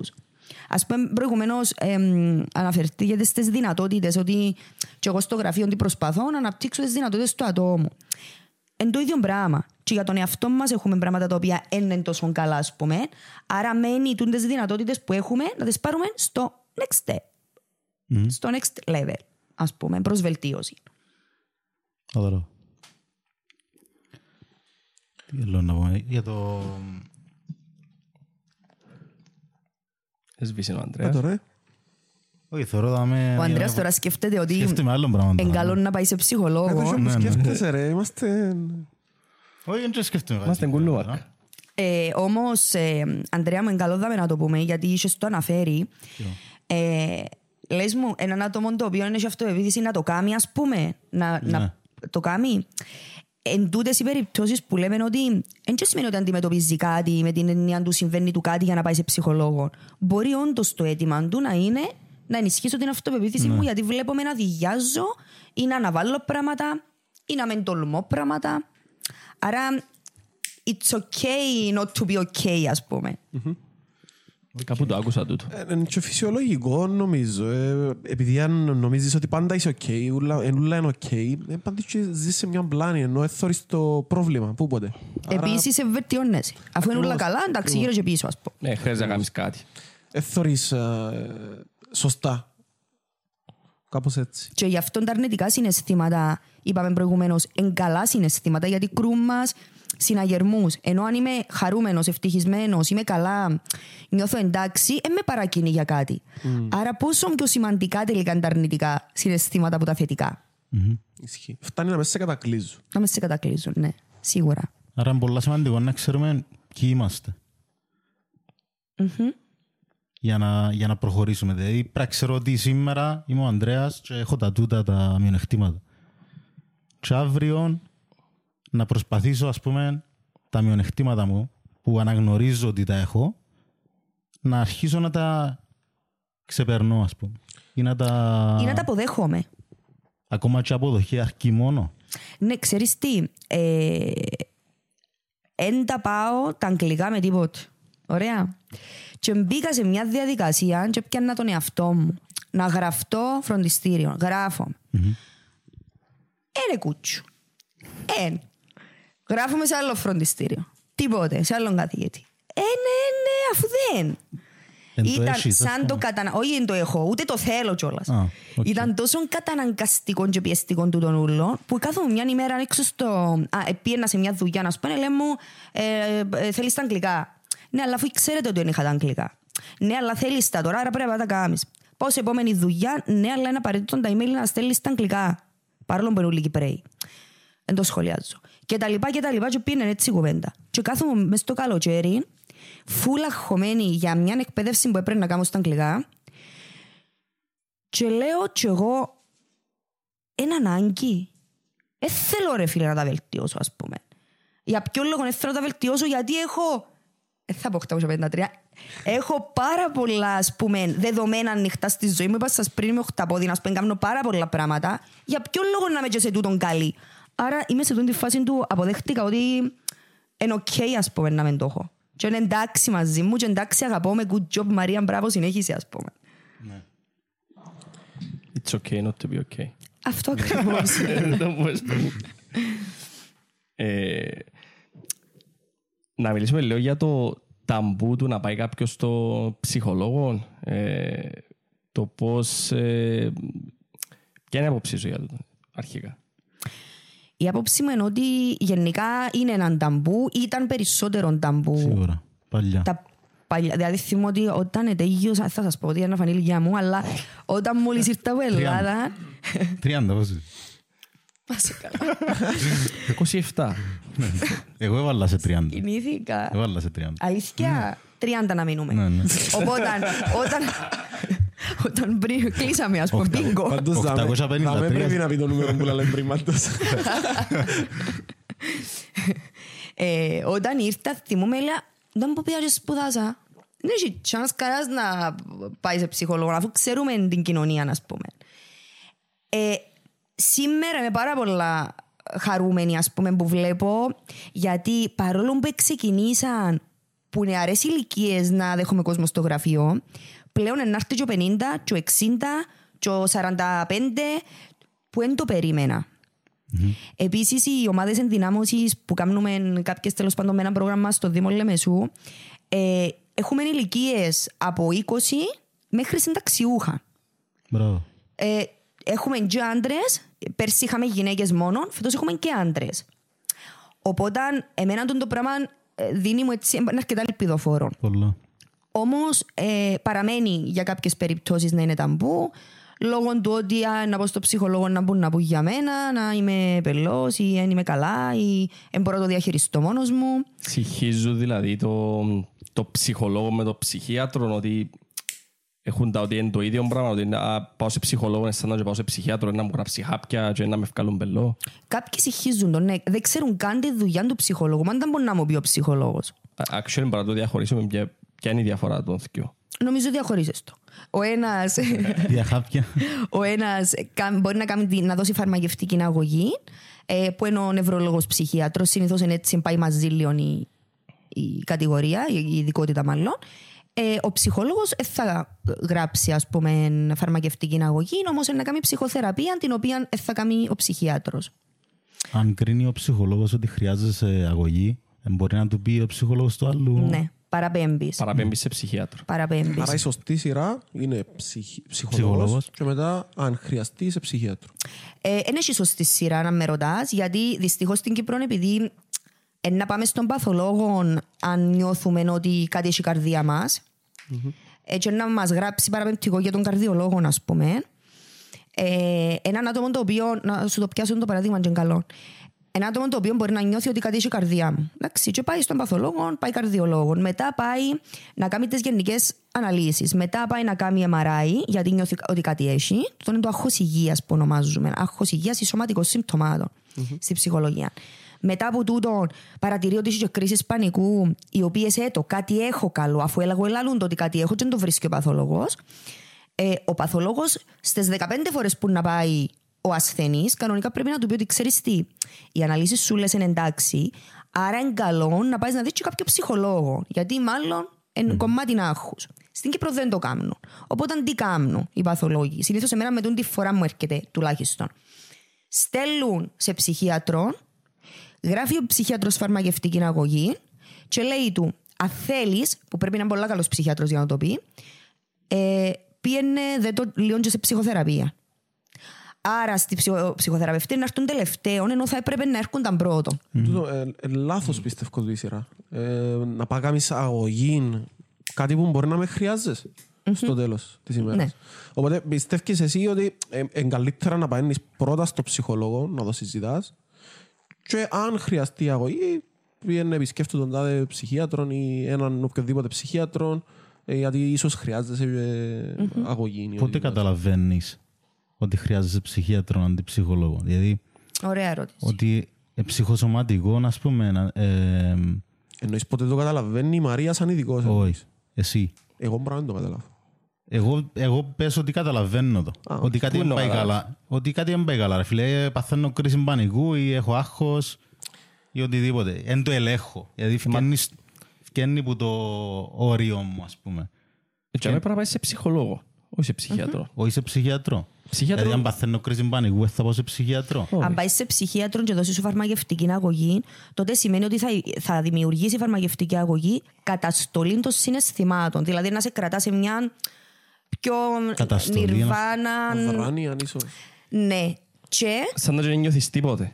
ναι, μπράβο. Είναι έχεις- να χαμηλώσει το άγχος σου, ας πούμε, τα ποσοστά του άγχους. Μειώνεις σου τα συναισθήματα, ας πούμε. Είναι- Είναι πιο κατασταλτικό, ας πούμε. Μπράβο. Και που κάνει το λίθιο. Εν τω που λέμε πριν με τις ορμόνες, δουλεύει και στις ορμόνες η φαρμακευτική αγωγή. Οκ. Άρα την ώρα που μπορεί να έχω peak μιας ορμόνης, ας πούμε, να έρθει Κατεβάζεις να μου κάτω, την ας πούμε. κατεβάσει κάτω. Ε, Όμως, όταν το κάνεις τούτο, ας πούμε, και πάει σε νευρολόγο, ξέρω εγώ, ή ψυχιάτρο, ε, ε, θα σου δοθεί η ευκαιρία να δουλέψεις με άλλους τρόπους, να το αντιμετωπίσεις, να το διαχειριστείς. Άρα σημαίνει ότι αν αύριο μεθαύριο ε, να κόψεις τη φαρμακευτική αγωγή, πάλι να το άγχος σου, τζιαμέ. Επειδή δεν άλλαξες τίποτε. Στην ουσία, Τον τρόπο σκέψης σου, τον τρόπο που διαχειρίζεσαι τα Τις πράγματα. συνήθειες σου. Συνήθειες σου, συμπεριφορές σου, τις αντιδράσεις σου. Πάντως για μένα οι ορμόνες ε, θέλουν να ψηλώσουν πάνω. Βάλεις τα κατασταλτικά κρατούντες, ας πούμε, αλλά μόλις φύγουν το layer, ε, να έρθουν πάνω πάλι. Ακριβώς. Εν τω- Και γι' αυτό, ναι, εγώ, εγώ προσωπικά είμαι υπέρ της φαρμακευτικής αγωγής, όμως υπάρχουν περιπτώσεις που είναι αναγκαίο να γίνει. Ναι, ναι, σίγουρα. Και αναγκαίο και για τη δουλειά του ψυχολόγου. Δηλαδή, έναν άτομο το οποίο έρχεται και συνέχεια. δεν μπορείς να δουλέψεις θεραπευτικά στο γραφείο μαζί του. Άρα πρέπει να είναι πιο κάτω το συνέστημα του, να τον δουλέψεις ώστε μετά να αυτονομηθεί. Μετά που να κόψει τα φάρμακα, ήδη να έχεις τις τεχνικές να τις εφαρμόσεις, για παράδειγμα. Τεχνικές όπως, ε, ας πούμε, ας πούμε εγώ κατάλαβα ότι βοηθάμε να... Όταν ας πούμε είμαι αγχωμένος ή οτιδήποτε για τη δουλειά μου ή οτιδήποτε. Ε, βαθιές ανάσες, βοηθάμε πάρα πολύ. Αχα, Να κάνω ασκήσεις με... Breathwork μαζί. Ναι, βοηθάμε πάρα πολύ. Αποβάλλω το άγχος μου έτσι. Έχεις σωστόν τρόπο που γίνονται οι αναπνοές, Αντρέα μου. Εν πήγα και είδα Και- Μπράβο. στα YouTube. Ε, γιατί εντό που έκανα προηγουμένως ότι αν είμαστε αγχωμένοι, τι ανα- αναπνέουμε από στήθος. ναι. Και έντονα. Και έντονα και γρήγορα. Και από στόμα πολλές φορές. Και όπως το είπαν πολλές φορές και για μέ δημιουργείται σαν τη ζαλάδα κάπως, έτσι. Και ξηροστομία. Ε, η σωστή αναπνοή είναι αργές αναπνοές, εισπνοή που τη μύτη, εκπνοή που το στόμα, αλλά πολύ αργά και παίρνοντας τον αέρα κάτω από το διάφραγμα μου. Δηλαδή να φουσκώσει η κοιλιά ή το στήθος. Άρα, αν με βοηθούν οι αναπνοές και κάνω τις αναπνοές του άγχους, με βοηθούν. Αν, έμα, αν το έψαξα και κάνω τις σωστές αναπνοές, σαφώς και βοηθούμε, ναι. Τι Γιατί άλλο; εκείνη τη στιγμή κάνει και απόσπαση της προσοχής σου που το άγχος. ναι. Εστιάζεις βασικά στον αέρα που μπαίνει, Μπράβο, που εισπνέεις και που... Στη λειτουργία του οργανισμού, ας πούμε, να δουλέψεις σωστά. Ακριβώς. Ο διαλογισμός βοηθά, το meditation ας πούμε, επειδή έχει διάφορες ε, εφαρμογές που... Γιόγκα, ας πούμε. Ναι, βοηθούν του τα ούλα, όμως εσύ κάνεις γιόγκα, ας πούμε; Όχι, δεν μπορώ να κάνω. Θα πήγαινες να, Γιατί δεν κάνεις γιόγκα μου. θα πήγαινες να κάνεις γιόγκα; Όχι. Ακριβώς. Γιατί ρε, μπορεί να κάνεις γνωριμίες. Άρα, άλλη οπτική, ωραία. Τέλεια. και συμφωνώ. Ε, μάλιστα, είχαμε και μια άσκηση με έναν ε, περιστατικό που είχα στο γραφείο, ήταν άντρας. Ε, ήθελε γενικά να ξεκινήσει γυμναστήριο και λέμε γιατί να μην πάω να κάνω και γιόγκα πάνω στα τμήματα. Και ξεκίνησε στα τμήματα και όντως εγνώρισε ε, κόσμο αρκετών, ας πούμε. Και κοπέλες. Γιατί βλέπω σε χαμογέλα. Έχεις ένα μηδίαμα χαμογέλου. Ε, Σκέφτου το. Πάντα, πάντα. αλλά εν- ε, δεν θα το κάνουμε υπό κανονικές συνθήκες. Δηλαδή, είχαμε το βάλει ως ασκήση. Οκ, να πούμε στο τμήμα της γιόγκα και να, δω, να αποφασίσω αν θα το κάνω. Εμπήκε την πρώτη φορά και φύγε. Τη δεύτερη φορά είναι να μπω και να κάτσω τα πρώτα δέκα λεπτά να δω είντα που 'ν το πράγμα. Και κάτσε τα πρώτα δέκα λεπτά. Και μετά συνέχισε κανονικά πήγαινε, ας πούμε. Άρα, ναι. Όμως, ε, βοηθούν ούλους ούλα. Έτσι, ε, ε, ε, εμένα, και ξέρεις και εσύ, ότι είναι πολλά ωραίο να γράφω, να γράφεις. Ναι. Εξωτερικεύεις συναισθήματα με εκείνον τον τρόπο. Τούτον είναι το που βοηθάς, ας πούμε, τη Μαρία, τον Αντρέα και άλλον κόσμο και αμέ έξω. Κάποιος είναι να σου πει πάρε τα μέρε που να κάτσω να γράφω τώρα. Έτσι, Βιβλία που γράφεις, έτσι. ναι. Τι είδους είναι τα βιβλία σου, πού να τα κατα- κατάτασσες. Τα δύο πρώτα ε, ήταν μυθιστορήματα. Ε, το τρίτο είναι κάτι σαν αρθρογραφία, μικρά κειμενάκια. Το υπομονή θέλει. Υπομονή θέλει, όχι. Ε, Υπομονή θέλει. Ε, επειδή δεν πήγα και είδα λίγο τα βιβλία. μπορεί έναν άρθρο που είδες. Υπομονή θέλει, έχεις βιβλία με υπομονή θέλει. Όχι. Θέλω ένα άλλο συγγραφέα. Είναι άλλη Μαρία Παναγιώτη. Έχει μια Άννα Μαρία Παναγιώτη. Αφού λέω της μάνας μου δεν είναι όνομα καριέρα και δεν μ' ακούει. Άλλαξε το, κάμε το κάπως διαφορετικό. κάμε το πιο Άσε καλύτερο. που έχει και η Μαρία Παναγιώτου Μια χαρά είναι το ψυχολόγος όνομα. στη Λεμεσό. Δεν μπούτσαμε νομίζω. Μια χαρά είναι το όνομα, απλά ο Ανδρέας είναι κάμες σωστή έρευνα. Το ένα λέγεται ε, ήχος από μουλούς. Ναι. Το άλλο όταν μυρίζει νυχτολούλουδο. Τον είδα. Τούν που λάλες, ρε, τρε. Ναι, ναι. Ε, το τρίτο. Καμία σχέση. Και το τελευταίο. Το τρίτο είναι το επισκέψεις με σφινάκια, γιατί είναι τούτο που λέμε είναι τα μικρά κειμενάκια, μικρά αρθράκια μέσα. Ε, και το τέταρτο τώρα θα είναι προσωπικής ανάπτυξης, αυτοβοήθειας Οκ, κτλ. Ακόμα ανεκδοθεί δηλαδή. Ω, ε, όχι, Μας ακόμα. ενημερώσεις τώρα. Ακόμα δουλεύεις το ή ακόμα είναι σε διαδικασία για να εκδοθεί; Ε, τέλειωσε την περίοδο της καραντίνας ε, και θέλει επιμέλεια που μέρους μου και απλώς είναι χώρα να κάτσω να κάνω. Να Ε, συστάρεις. είναι η δικαιολογία μου βασικά τώρα. Procrastination. Ναι. Ήβρες χρόνο στην καραντίνα να ασχοληθείς παραπάνω, ας πούμε; Κάμα απίστευτα πράγματα στην καραντίνα. Δηλαδή, Ασχολήθηκα με βιντεάκια, έκανα συνεργασίες που δεν σε περίμενα, διοργανώσαμε σεμινάρια, εκπαιδεύσεις, ε, τέλειωσα το βιβλίο, ε, ε, έστησα το blog μου που δεν υπήρχε πριν, ας πούμε. Ε, ετοίμασα υλικό για τη δουλειά μου. Έκανα πάρα πολλά πράγματα στην καραντίνα. δεν είσαι άνθρωπος που να κάτσεις στον καναπέ δηλαδή. Εμπνάζω. Όχι, ε. Ε, τώρα που έπιατσε η καραντίνα, είναι ωραίο θέμα να συζητήσουμε λίγο. Ε, πιστεύεις ότι οι άνθρωποι επηρεαστήκαν σε αρνητική μήνυ εννοώ μερικά από την καραντίνα ή εσύ και ανθρώπους που βελτιωθήκαν από την καραντίνα; Ε, έχει πάλι να κάνει με την νοηματοδότηση, με το νόημα που έδωκα στην καραντίνα ο καθένας. Ε, γι' αυτό και έχουμε άτομα τα οποία με διαπρέψαν, τελειώσαν ένα πτυχίο, ας πούμε, ε, εξέλιξαν τη δουλειά τους, κάποιοι ξεκινήσαν επιχειρήσεις από την καραντίνα και κάποιοι άλλοι ε, εχωρίσαν, είδαν τα πράγματα μέσα στο σπίτι τους και συνειδητοποίησαν ότι δεν μου κάνουν. Ζωντανέψαν οι, οι δυσκολίες, ας πούμε, παραπάνω. Οι οποίες προφανώς υπήρχαν από πριν, Υπήρχαν, έτσι. απλά έγιναν πιο έντονες. Ναι. Άλλον το εθελοτυφλό και άλλον το πλέον. Δεν έχω τίποτε άλλο που το να το δω γιατί είναι μπροστά μου, ας πούμε. Ε, είχαμε πάρα πολύ μετά την καραντίνα μέχρι σήμερα ε, κρίσεις πανικού με άγχος υγείας. Δηλαδή ο κόσμος ε, μικροβιοφοβία, υποχονδρία, συντούν τα πράγματα. Ε, ακριβώς και λόγω του, της, έτσι, δια- των μέτρων που είχαμε που έπρεπε να Και την απεικόνηση που τα μέσα μαζικής ενημέρωσης. και αμέν ε, παίρνει μεγάλες διαστάσεις που προσέξτε, σήμερα έχουμε αριθμούς που μπορεί να, να μην φαντασ, φανταζόμασταν τότε ότι ήταν, είχαμε 7 κρούσματα θυμάμαι και ήμασταν κλειωμένοι σπίτι. Και τώρα μπορούμε να έχουμε 500 ας πούμε. Εγώ, Είναι η μετά, άγνοια. νομίζω είναι 3.500 χιλιάδες νομίζω. Α, εγώ, Και η όταν, άγνοια πιστεύω εγώ όταν που ευκήγα... κάνει το πράγμα. Ε, Φοάσαι το άγνωστο, ε, το... δεν ξανακολλήσα κορονοϊό. Ενώ τώρα μπορεί να έχω ήδη κολλήσει, οπότε εντάξει, ε, σιγά. Ακριβώς. Ε, Η πρώτη φορά που βγήκα θετικός, σχεδόν ε, Παραλύσα. Κρίση πανικού. Ε, καμ- Έρχονται άλλες σκέψεις μες στο νους σου. Ναι, ε, νόμιζα ότι Να είναι κολλήσω στους δικούς έτσι, μου που είναι πιο ευάλωτοι, ε, να πάθω κάτι εγώ. Εν τούτο. εντάξει, ήταν- τότε τον καιρό της καραντίνας ήταν το 20 που ξεκίνησε η όλη φάση. Ε, στην προηγούμενη δουλειά που έκανα είχα επικοινωνία με κόσμο. Τηλεφωνικός. Ε, και τότε ε, ε, ξεκίνησε ο κόσμος ήταν πιο επιθετικός, να το πω. Απότομος, Ε, απότομος. απότομος επιθετικός και είχε πολλές παραπάνω προσδοκίες ας πούμε που, που μια εταιρεία ας πούμε παροχής υπηρεσιών.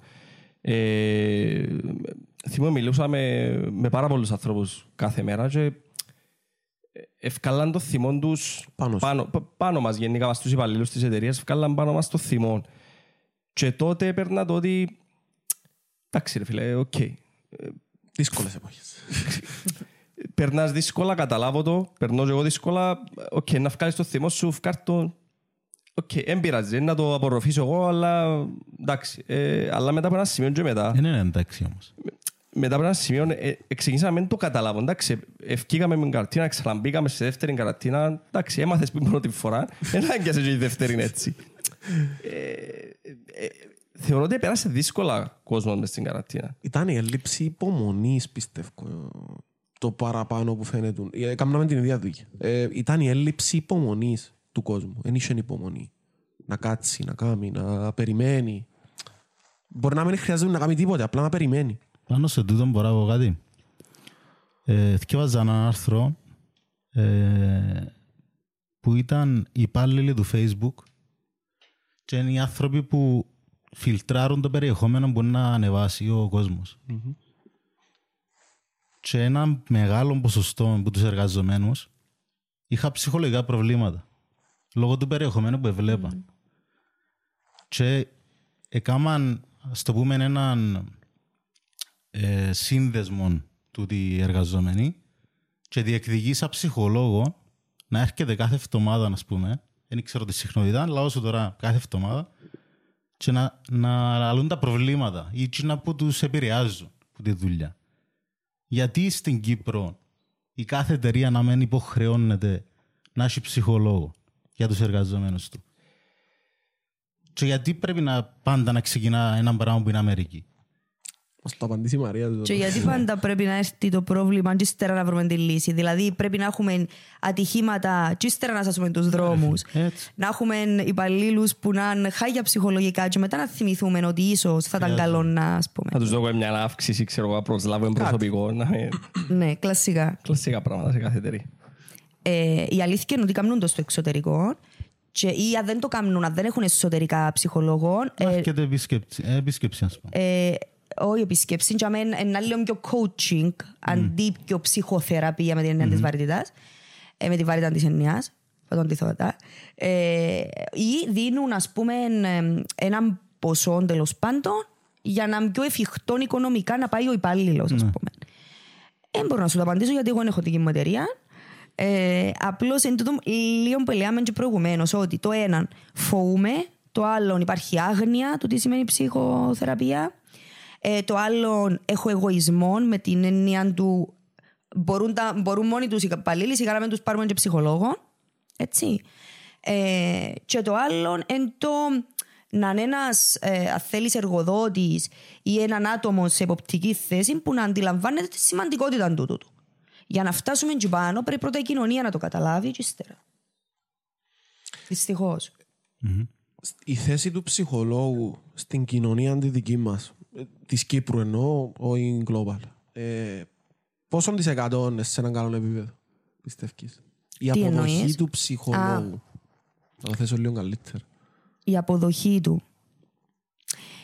Κοίτα, ξεκινά να, εν τω που λέμε ότι ξεκινά σιγά σιγά να γίνεται αποδοχή ας πούμε, του πόσο σημαντικός είναι ο ρόλος του ψυχολόγου. Γιατί αν είναι σημαντικός ο ρόλος της ειδικότητας του χειρούργου γιατί πονώ το γόνατο μου, ε, τότε πρέπει να καταλάβω και τη σημαντικότητα την απέναντι. Γι' αυτό και βλέπουμε είτε δημοσίε υπηρεσίες είτε σχολεία σιγά σιγά δειλά δειλά να βάλουν τούτο το κομμάτι μέσα και να προσλαμβάνουν κόσμο, ας πούμε. Ε, Όμως σε ελλείψει, σημαντικές ελλείψει. Δηλαδή, μπορεί τώρα που πάω σχολεία, μπορεί ένας ψυχολόγος να έχει κάτω, από κάτω του 12 σχολεία. Άρα σημαίνει τούτο ότι ένα μωρό ε, να το βλέπει μια φορά το εξάμεινο, ας πούμε. Δεν γίνεται δουλειά μια Είναι φορά το στη εξάμεινο. συχνότητα που είναι το πράγμα. Όχι. Άρα ε, θε- χρήζει σημαντικής βελτίωσης. Χρήζει. Σαφώς χρήζει, ναι. Είμαστε πίσω βασικά σε αυτά τα πράγματα. Υπάρχουν πολλοί ψυχολογοί στην Κύπρο. Ενώ είναι κάτι που βρίσκουμε σε κάθε γειτονιά, ας πούμε. ε, αυξάνονται και πληθύνονται. Κάποιοι δεν ακολουθούν το επάγγελμα λόγω των δυσκολιών που βρίσκουν. Δηλαδή, κατα- γιατί δεν καταφέρνουν να κάνουν τον κύκλο τους και να συνεχίσουν τη δουλειά mm τους. Ε, ή γιατί δεν έχουν το οικονομικό κομμάτι κάπου και επειδή δεν τους προσλαμβάνει κάποιος κάπου, άρα δεν μπορούν να ανοίξουν το δικό τους γραφείο. Κάποιοι συνειδητοποιούν ότι προτιμώ να είμαι μέσα σε μια εταιρεία. Άκουσα πάρα πολλούς συναδέρφους. HR, ανθρώπινο δυναμικό και διαχείριση κόσμου, που με έναν έμμεσον τρόπο τέλος πάντων σχετίζεται. Συνάδε, ναι. Ε, ναι, αλλά σίγουρα αυξάνονται. Ακούω πάρα πολλούς νεαρούς. Και ε, είναι καλό τούτο. Μμμ. Ε, θέλει εμπειρία ένας ψυχολόγος για να διαχειρίζεται σωστά ας πούμε, τις καταστάσεις. Σίγουρα. Πριν την εμπειρία θέλει πρώτα προσωπική ανάπτυξη. Είμαι πάρα πολύ καθέτη πάνω σε τούτο.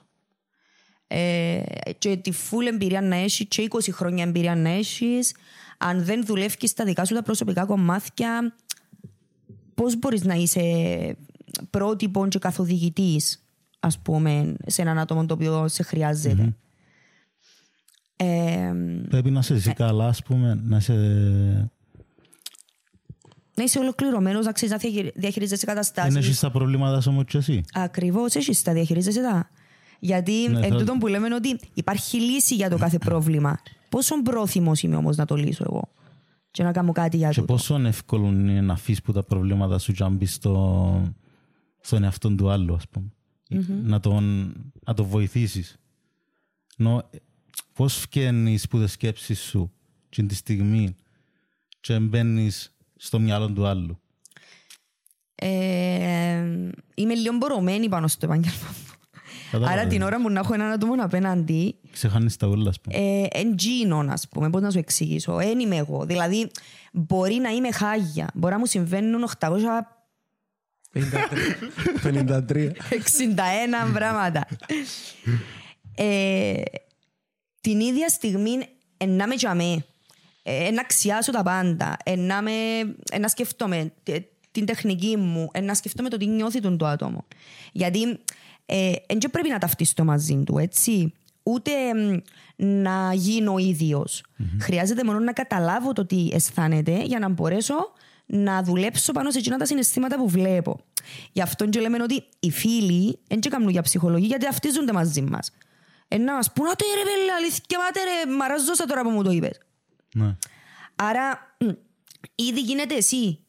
Επίσης, δεν μπορεί να δει καθαρά ένας φίλος, ας πούμε, γιατί ε, Το συνέστημα μέσα. το συναίσθημα μέσα. Επίσης, ξέρει ότι ξέρω εγώ, ε, επηρεάζεσαι σε το άτομο που πριν, ας πούμε. Άρα να σου πει: Εγώ δεν τον πάω, δεν τον θέλω μες στην παρέα. Ναι, αλλά είναι τη δική σου οπτική που ακούει εσύ τόση ώρα. Δεν ακούσε το άλλο άτομο. Ο ειδικός να το πιάσει το θέμα ως θέμα. Ε, θα το πιάσει για το ποιος φταίει. Ε, πιο αντικειμενικός. Και Στην πιο ουσία, αντικειμενικός. στην ουσία. Ε, σε έναν τι συντρικάρει και θέλει να κάνει την δουλειά. Τι σου αρέσει δηλαδή. Ε, τα aha moments που είπα πριν, δηλαδή συνειδητοποιήσεις του κόσμου. Ναι. Ε, και αμε- όταν έχεις συνειδητοποίηση, είμαι σίγουρη ότι να έχεις δράση μετά. Ε, Εκτός από έναν άτομο το οποίο δεν θέλει να δουλέψει, που, που προφανώς θα ήταν στο γραφείο, να πούμε, αν δεν ήθελε να δουλέψει. Ε, το ένα εν τούτον και το δεύτερο είναι ότι σκέψου πόσο effort βάζεις για το πόσο αποτέλεσμα βλέπεις. Δηλαδή, εκείνος ο άνθρωπος τσαμέ έρχεται γιατί χρειάζεται κάτι. Άρα το να, το να αισθανθεί καλά την αμέσως επόμενη στιγμή που φεύγει που τσαμέ μοιάζει τεράστιο μπροστά στην, στο δικό μου effort που να βάλω. Μοιάζει τόσο το effort μου, ας πούμε. Άρα το αποτέλεσμα που βλέπω που εκείνο που να προσφέρω είναι πιο μεγάλο. Ε, στην ουσία, α- αρέσκει σου το ότι δεν τον άνθρωπο ήρθε εδώ μέρα και είπα του πέντε πράγματα και μ, ε, βοήθησα του. Αρέσκει σου να βοηθάς. Ναι, γεμίζεις με. Γεμω... Ε, νιώθω πληρότητα. ε, Συναισθηματική πληρότητα, α πούμε, που τούτο. Ίσως το πω μου μωρών το πράγμα, να, να βοηθάς. Να νιώθουν οι άλλοι ικανοποίηση ότι τους βοήθησες. Ναι, και ο λόγος που έπια ψυχολόγος ήταν γιατί συνειδητοποίησα σε μια περίπτωση ε, κάπου μες στη γειτονιά μας όταν ήμουν μικρή ότι δεν μπορούσα να βοηθήσω. Και θυμούμαι, εκάθομουν στη βεράντα πίσω που ήταν το σπίτι μου, ας πούμε, άκουα φωνές από ένα διπλανό σπίτι όπου ήξερα ότι είχε θέματα μέσα ναρκωτικών. Ο γιος εφάκαν πόρτες και χτύπαν την μαμά. Και κάθομαι στη βεράντα και κλαία γιατί μου 10 χρόνια και δεν μπορούσα να κάνω τίποτε. Μα, μα μπορώ να τους χτυπήσω την πόρτα να ακούσουν μια 10 χρόνια, σκεφτούν τον το πράγμα. Ε, και ναι, ε, ε, νομίζω είχα το. Μμμ. Είχα το. Ε, Τι είναι το input, έκαμε στο θετικό. Θα Είναι μπορούσε κάτι να που το σε- κάνεις είναι κάτι- αρνητικό. Αρνητικό. Είναι κάτι ναι. που σε στιγμάτισε θετικά, ας το πούμε. Ναι, ναι. Αφού Νο- θυμούμαι Για την πορεία της Μαρίας, ας πούμε. Σίγουρα. Σίγουρα. Και μετά βέβαια, γιατί θυμούμαι τότε, στη ηλικία των 10 χρόνων που ερμηνεύεις τα πράγματα πολλά διαφορετικά, ε, σκεφτούν ότι δεν τον τούτον ας πούμε τώρα που χτυπάει η μάμα του, που φακά πόρτες και ναρκωμανείς και έτσι ήταν στο μυαλό μου στην ηλικία των 10. Λογικό. Ένα μωρό τι είναι να σκεφτεί. Ακριβώς, γιατί βλέπε βία τζάμε. Ε, ε, τώρα που το σκέφτομαι είναι ότι πόσο τσίνον το μωρό, γιατί ήταν μικρός σε ηλικία, ήθελε βοήθεια. Και πόσα πράγματα εβίωσε τελικά και έφτασε τζάμε που έφτασε για να χτυπά τη μάμα του, ας πούμε.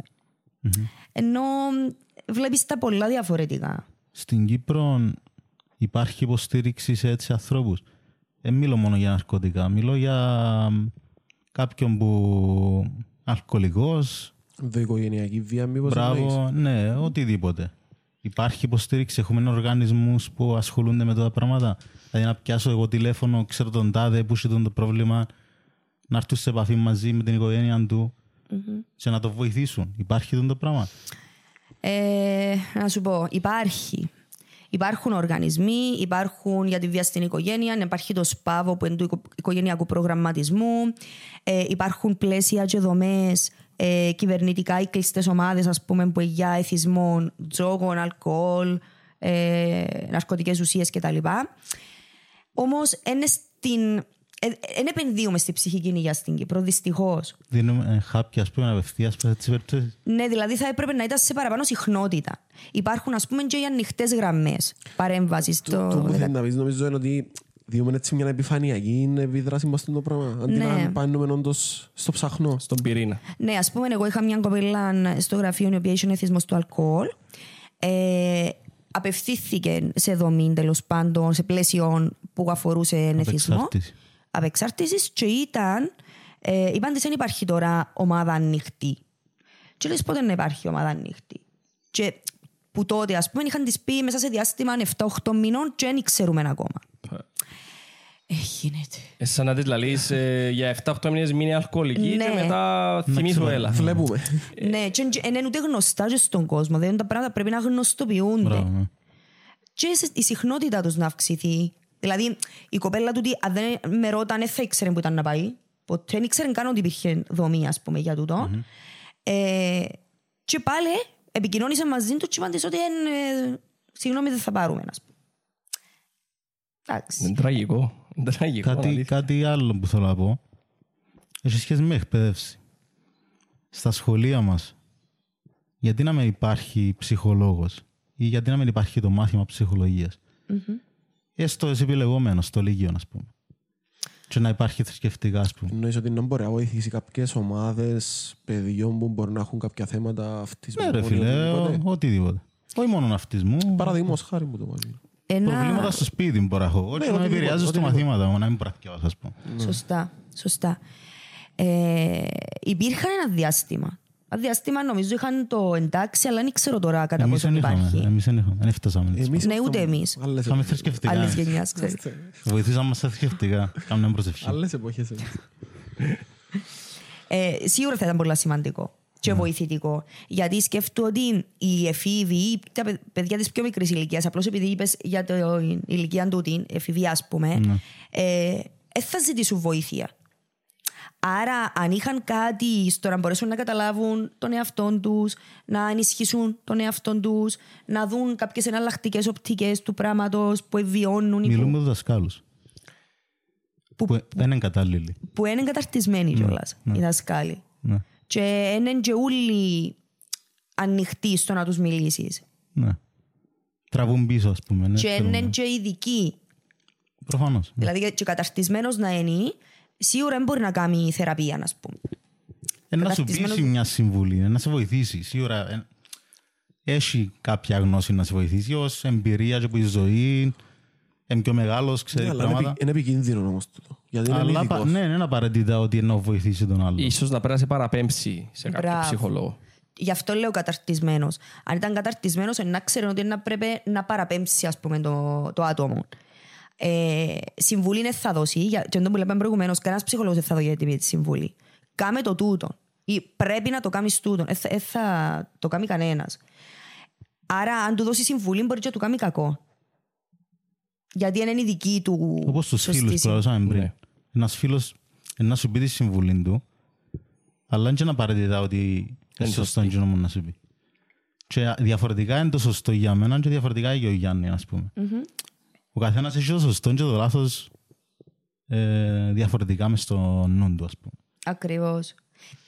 Ε, θυμίζεις μου ένα περιστατικό με σεξουαλική παρενόχληση στον χώρο εργασίας της, όπου όλοι παρακινούσαν την και λένε της ότι πρέπει να το καταγγείλεις, πρέπει να το καταγγείλεις, πρέπει να το πεις, ε, όχι στον μάνατζερ σου, γιατί είχε να το πεις στον μάνατζερ, να το πεις στους ε, εργοδότες τέλος πάντων, γιατί πρέπει να ξέρουν και να τον απολύσουν κτλ.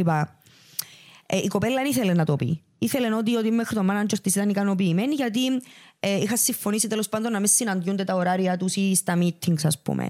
Και ήταν εντάξει με τούτο. Ήταν σοβαρό περιστατικός σεξουαλικής παρενόχλησης ή ήταν κάτι, ήταν απλά λεχτικό, λεχτική ας πούμε. Ήταν λεκτικό, ήταν εγγύτητα, ήταν σχόλια σεξουαλικού περιεχομένου, ήταν αγγίγματα. Α, οκ. Ε, όχι χειρότερα. σεξουαλικής πράξης, Ναι, αλλά ήταν... αλλά ήταν, ναι, Δεν ήταν πρώιμο στάδιο. Ήταν κακοποιητικό, ναι. Ναι, ναι. Και προσβλητικό και ταπεινωτικό για την ίδια. Μα Ό,τι και να είναι ρε φίλε, και ελεκτικό να είναι. Όχι, επειδή δεν ήθελε Πάλι να το προσβάλλεις καταγγείλει. τον άλλον και... Ναι ρε, απλά να επειδή σου δεν λέ- ήθελε να το καταγγείλεις και να το δώσει τεράστια ανέκταση είναι γι' αυτό που ίσως σκεφτήκα το ότι ήταν- δεν ήταν τόσο ας πούμε ακραίο. Δεν έχει δικαίωμα ο άλλος. Ναι, Έστω εντάξει, και- Έστω προφανώς, και λίγο. ε, Τι μου λες τώρα. Προφανώς. Όμως η ίδια δεν ήθελε να το καταγγείλει και Λάθος, σωστό. λάθος. Όταν το Για μένα κατάγγειλε. λάθος. Για σένα. Βλέπει, ούλοι λένε τη πρέπει να καταγγείλει, πρέπει να καταγγείλει. Ε, η- όταν το έκαμε, δεν ήθελε να το καταγγείλει. Όταν το έκαμε, ήταν τόσε πολλέ οι συνέπειε πάνω τη, που εδώ και παρατήσει η ίδια από τη δουλειά, γιατί α, ε, βλέπαν την συναδέλφη, η μάνα μου ρε, είσαι σεξουαλική παρενόχληση, κορυφή να μου μιλήσει, ε, ψουψουρίζαν, ένιωθε βλέμματα ακόμα, α, ένιωθε ακόμα παραπάνω παρενόχληση μετά που το επικοινώνησε. Δεν μπορούσε να το διαχειριστεί ας πούμε. και το- Ναι. Άρα, αν άκουε μια συμβουλή, αφού άκουσε τον τη συμβουλή, δεν της έκαμε καλό, η δική της συμβουλή ήταν ότι «Εν- είμαι ικανοποιημένη ως τον μάνατζερ μου. Οκ. Ο τσάι μπορώ να διαχειριστώ. Γι' αυτό η συμβουλή είναι Ίσως πάντα καλή. εφοάτουν την, ε, ότι να ακούσουν οι άλλοι τούτο το περιστατικό Ναι, μα και είναι μπορεί να χάσει τη δουλειά είναι και ένας από τους λόγους του- που τόσο... του. Του, εφοάτου για τη δουλειά Είναι και του. ένας από τους λόγους που τόσο καιρό ε, εν ευκαιναν τούτες οι επιθέσεις και ευκαινούν όλες τώρα. Ε, Νομίζω είναι και ένας Α, από τους εννοάς με λόγους. τους, ε, Φοβάται ο ηθοποιούς και τα κόσμος λοιπά. να βγάλει οι κοπέλες τουλάχιστον. Ε, να με πιστέψουν, ε, να πούν ότι είμαι μη μου άπτου. Να πούν ότι είμαι πίπ, Ε, οτιδήποτε. είμαι προκλητική Ακριβώς, με ότι τα εγώ ρούχα το που φορώ, ας προκάλεσα. πούμε. Α, μπράβο. Ένα από τα βασικά Ναι, του. ναι. Και άρα γευταίω εγώ που την ημέρα εφορήσα στενών και πια δουλειά. Ε, ενοχικά γυρίζει λίγο πάνω στο θύμα του τον ούλο. Γιατί όμως να, μια γυναίκα να σκεφτείτε έτσι; Για τούτα όλα τα στερεότυπα που λέμε και εμείς τώρα δάμε. Γιατί είναι στερεότυπα τούτα, Αντρέα μου. Και τούτα στερεότυπα άκουεν τα και πριν μες στην κοινωνία. Ότι η Εσωμάτωσαν γυναί- τα πάνω της. ας πούμε. ενσωμάτωσε. Ναι. Άρα, αν ένα άτομο το οποίο είναι χαμηλό το κομμάτι το δικό της για τον εαυτό της, το τι πιστεύει και την υπεποίθηση που έχει, ε, τούτα είναι τα πρώτα που να σκέφτει. Έτσι η κοινωνία μας έτσι φτιαγμένη, τουλάχιστον τώρα, σε- ε, ενώ ξεκινήσαμε και η γυναίκα ήταν πολλά πιο κάτω από τον άντρα, τώρα εξισορροπίστηκε το πράγμα, αλλά ακόμα είναι πολλά ευάλωτη η εικόνα μιας γυναίκας σε σχέση με κάποιο άντρα. Δηλαδή ένα πράγμα μικρό, το οποίο θα μπορούσε να γίνει σε έναν άντρα, δεν θα τον εκθέσει όσο να εκθέσει μια γυναίκα να γίνει το πράγμα, πιστεύω. Απλά έφυγαν οι μαντήλες, ρε, δεν άλλαξε κάτι. Αλλάξαν πράγματα, ρε φίλε, αλλάξαν πράγματα. Αλλάξαν πράγματα, δεν μπορείς να πεις ότι δεν αλλάξαν. Ε, Μας πεις και Μαρέα, όχι γυναίκα. Εντάξει, Αλλάξα. ξεκινάς σιγά σιγά να βλέπεις και γυναίκες, ας πούμε, σε ηγετικές θέσεις, Ναι. να αναλαμβάνουν πρωτοβουλίες, να μπαίνουν μέσα σε επιτροπές. Ε, Υπουργούς, πολιτικούς. αυτό, ναι. σκόπι, σκόπιμα το κάνουν το πράγμα, πιστεύω. Και σκόπιμα να είναι το αποτέλεσμα είναι ότι ακούεται η φωνή τους. Εντάξει, ναι. Δηλαδή μπαίνει Θα σου και πω ότι- άλλη οπτική μέσα. Οι άντρες σκέφτονται ότι ρε, είναι καλά να βάλουμε και μια γυναίκα μέσα. Να μην μας πούν ότι είμαστε μεν. Καταλάβες; Εγώ, εγώ έτσι το θεωρώ. Το θέμα είναι ακούν την ή Το θέμα να σέβονται ακούν την την. άποψη Μπράβο, της. Το θέμα να ακούν την. Εν Δεν είναι το τούτο- θέμα εν να τούτο που πρέπει- ακούσεις τον Αν- άλλο, είναι θέμα να σεβαστείς. Αν Είναι είναι που- εκείνος ο λόγος, αν είναι εκείνος ο λόγος που να την κάνεις include, να τη φέρεις ας πούμε μέσα, επειδή α, πρέπει να βάλουμε μια γυναίκα, ναι, το πιο πιθανό είναι ότι δεν θα της δώκεις τη σημασία. Αν την κάνεις include επειδή έχει τις απαρατήτες ικανότητες, ασχέτων του φίλου της, Ναι, ναι. ε, τότε ναι. Θεωρώ ότι να την λαμβάνεις παραπάνω υπόψη. Όχι, εν την- εν την έφερες απλά για να πεις «Α, κάνουμε include και γυναίκες», ας πούμε, ή οποιαδήποτε άλλη. Νομίζω εξαρτάται από τον άνθρωπο. Το τι, πώς είναι να... Δηλαδή, αν είσαι από τους Και τούτο, ανθρώπους ναι. που ε, γεννάζεσαι Ναι ρε, αλλά ε, παίρνουμε... πιο, χαμη, ε, πιο χαμηλό το level τους, ας πούμε, Πιάσαμε από το το τώρα δικό έτσι μας. στο... Γυναίκα άντρας, αλλά τούτο μπορεί να γίνει και άντρας μπορεί να βάλει άντρα τζάμε, γιατί χρειάζεται να βάλει τζάμε απλά. Ναι, πρέπει να είναι κάποιος άντρας άλλου χρώματος. Ενώ- Ναι, και τούτο. Κοίτα, η διαφορετικότητα είναι ένα βασικό κομμάτι πλέον στις επιχειρήσεις. Το Και φιλο- βλέπουμε το. Διαφορετικότητα με την έννοια του όπως είναι άντρας γυναίκα, εν και γυναίκα, άντρας, γκέι και όλου Μπράβο. τα του σεξουαλικού προσανατολισμού. Διαφορετικά μ, φύλλα, φυλές, θρησκείες, ιδεολογίες, ηλικίες. Τα πάντα. Τα πάντα. Έτσι. Άρα μ, εν, εν προς όφελος μου να το αξιοποιήσω θετικά. Είτε είμαι εταιρεία, είτε είμαι ένας οργανισμός, είτε είμαι μια ομάδα. Έτσι, γιατί ακούω διαφορετικές ιδέες, διαφορετικές απόψεις, τις οποίες εγώ ενδεχομένως να σκέφτομαι, φέρνουν μας μέσα εναλλακτικούς τρόπους. Εν τω που λέμε, στην Κύπρο έχουμε το πάντα και λαλούμε τι νος είσαι, με τι ασχολείσαι, να βρούμε κοινά με τον άλλο. Ναι. Ε, ναι. Ενώ την ίδια στιγμή, αν γνωρίσω κάποιον που έχω κοινά μαζί του, στην πραγματικότητα δεν ξέρω να μάθω τίποτα. Αφού είναι τα ίδια κοινά μαζί μου που έχει, άρα ό,τι ξέρω για μένα είναι να το μάθω και για εκείνον. Σκεφτούν να έχω απέναντί μου μια ε, μουσουλμάνα με την μαντήλα, με εντελώς διαφορετικά χόμπι, πιστεύω, ιδεολογίες, θρησκείε. Πόσα πράγματα είναι να μάθω; Πόσα πράγματα είναι να δεις και δεν είναι ανάγκη να τα αφομοιώσεις. Απλά να τα δεις, να τα δεις μπροστά σου. Και να δεις και τα κοινά που έχεις μαζί του. Ακριβώς. Οπότε να... Πίσω από τα διαφορετικά Πίσω από τα δηλαδή. διαφορετικά. Και μπορεί που γίνει που να δεις, να αντιληφθείς και κάποιες συμπεριφορές του ατόμου, κάποιες άλλες αντιλήψεις του ατόμου. Μπορεί να συνδέσεις κρίκους και να βγάλεις άλλα νοήματα πίσω από τα πράγματα. Και τελικά, στο τέλος, θα συνειδητοποιήσεις ότι είμαστε όλοι άνθρωποι και είναι παραπάνω και να μας ενώνουν Παρά και να μας χωρίζουν. παρά και να μας χωρίζουν. Ακριβώς. Βασικά είναι τα σύνορα που μας χωρίζουν μόνο. Και τα μ, στερεότυπα τα οποία εμείς πάντα δημιουργήσαμε. Με τα σύνορα που δημιουργήσαμε ήδη βασικά. Εμείς, ναι, ακριβώς. Τα όρια, αλλά ε, να μπορούσαμε να ζήσουμε χωρίς όρια. Δεν ξέρω. ε, Αρέσκει μου που το ακούω τούτο. Μου Εν τα- ξαγάμνει. εν τα όρια που μας κρατούν σε κάποιους νόμους, κάποια πράγματα, να μην γίνει το τάδε, να μην κάνεις το τάδε, ή κάμε το τάδε. Ναι. Εν τα όρια που σε κρατούν πίσω, αλλά έχει limits, κάπου ας να πεις η υγιή όρια και ο κακά όρια, ας πούμε. Ναι, προφανώς. Ε, τούτο που λέμε είναι ότι είσαι ελεύθερος να πράξεις, να συμπεριφερθείς, να πεις όπως θέλεις μέχρι τα όρια του αλλου Άρα τα υγιή όρια ε, μέχρι το σημείο που εμένα ο άλλος δεν με επηρεάζει, δεν παρεμβαίνει στον προσωπικό μου χώρο, χρόνο, ψυχολογία, ζωή. Έτσι, το ίδιο ισχύει και για τον απέναντι. Η Άρα η ελευθερία σου σταματά και που ξεκινάει η ελευθερία του Έτσι. άλλου. βασικά. Ακριβώς. Ακριβώς. Και το που λέμε με τα όρια, ας πούμε, σκεφτού το και λίγο καθημερινότητα μας. Έτσι, έρχεται κάποιος και. Ε, Λέμε προηγουμένως ότι έρχεται και ήταν επιθετικός, ας πούμε, ο άλλος Ναι. στη δουλειά. Και μιλάμε με τρόπο που εντάξει, ρε φίλες, ας πούμε, να είσαι και εγώ είμαι άνθρωπος, ας πούμε, και μπορώ να σε ακούω κάθε μέρα. Ε, και αμέ τι έκαμνε, επαρέμφερε τα όρια σου. Άρα επηρέαζε τα όρια σου. Άρα εναπόκειται και σε εσένα, εσύ- έχεις και εσύ ευθύνη Να του θέσω τα όρια. να του θέσω στα όρια. Ακριβώς και να μείνει πίσω τούτο. Γι' αυτό και τους ανθρώπους μας κρατούμε τους. Ναι, μπορεί να λέμε ναι γενικότερα, αλλά χρειάζεται να λέμε και όχι. Δεν είναι κακό το όχι. Για να θέσουμε τα δικά μας τα όρια. Όχι να αφήνουμε πίσω εμάς για να ικανοποιήσουμε τα όρια του άλλου. Όπως ένα μωρό να, πούμε, να, μην το, κα- να μην το καλομάθεις, ας πούμε, ό,τι θέλει να του λαλείς ναι. Κάποτε πρέπει να το πεις και όχι. Ναι, πρέπει να μάθεις και το όχι. Είναι έτσι. Και επίσης ένα μωρό είναι καλό να το έχεις ελεύθερο για να μάθει πάρα πολλά πράγματα. Αλλά δεν μπορείς να το έχω ελεύθερο και να πίνει πάνω πίσω παναντζίζι, ας πούμε, και δεν είναι καεί. Άρα ε, τα όρια τα υγιή θέλω να πω. Εντάξει, μια φορά είναι να το κάνει, μετά θα το ξανακάνει. Μπορούν όλοι οι άνθρωποι, Ε, Αλλά Και το τούτη θέλω να μην το οπτική. κάνει. μπορούν όλοι οι άνθρωποι να βάλουν όρια όμως; Όχι, έχει αδυναμία. Βλέπω το και στο γραφείο η αλήθεια του. Ε, δυσκολεύκονται και το να πούν όχι ε, και το να πούν ναι στον εαυτό τους. Ε, ε, α, βλέπω το πολλά έντονα.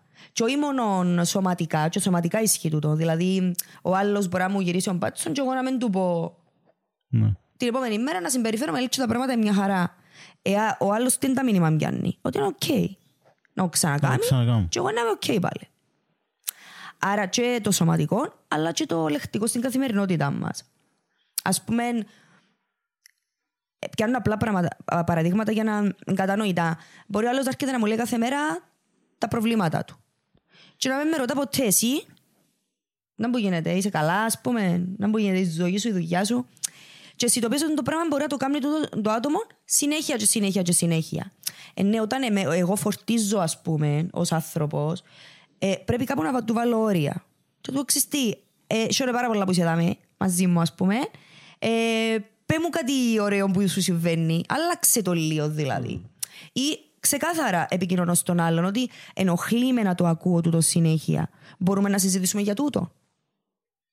Άλλαξε κασέτα με λίγα λόγια. Ναι, με όμορφον τρόπο πάντα.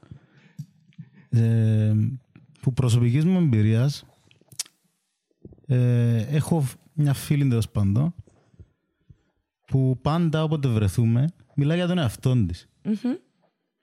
Και σε ρωτά ποτέ εσύ τι σε απασχολεί ας πούμε. Οκ, πολύ ωραίο. Γιατί, γιατί το κάνουν τούτον οι άνθρωποι, γιατί θέλουν να έχουν το επίκεντρο, ας πούμε. Νιώθουν πιο ωραία, ας πούμε. Και τι σχέση έχει με η ψυχολογία. Θέλω του, να ας μου πει ο πούμε. καθένας την άποψή του. Κάθεται.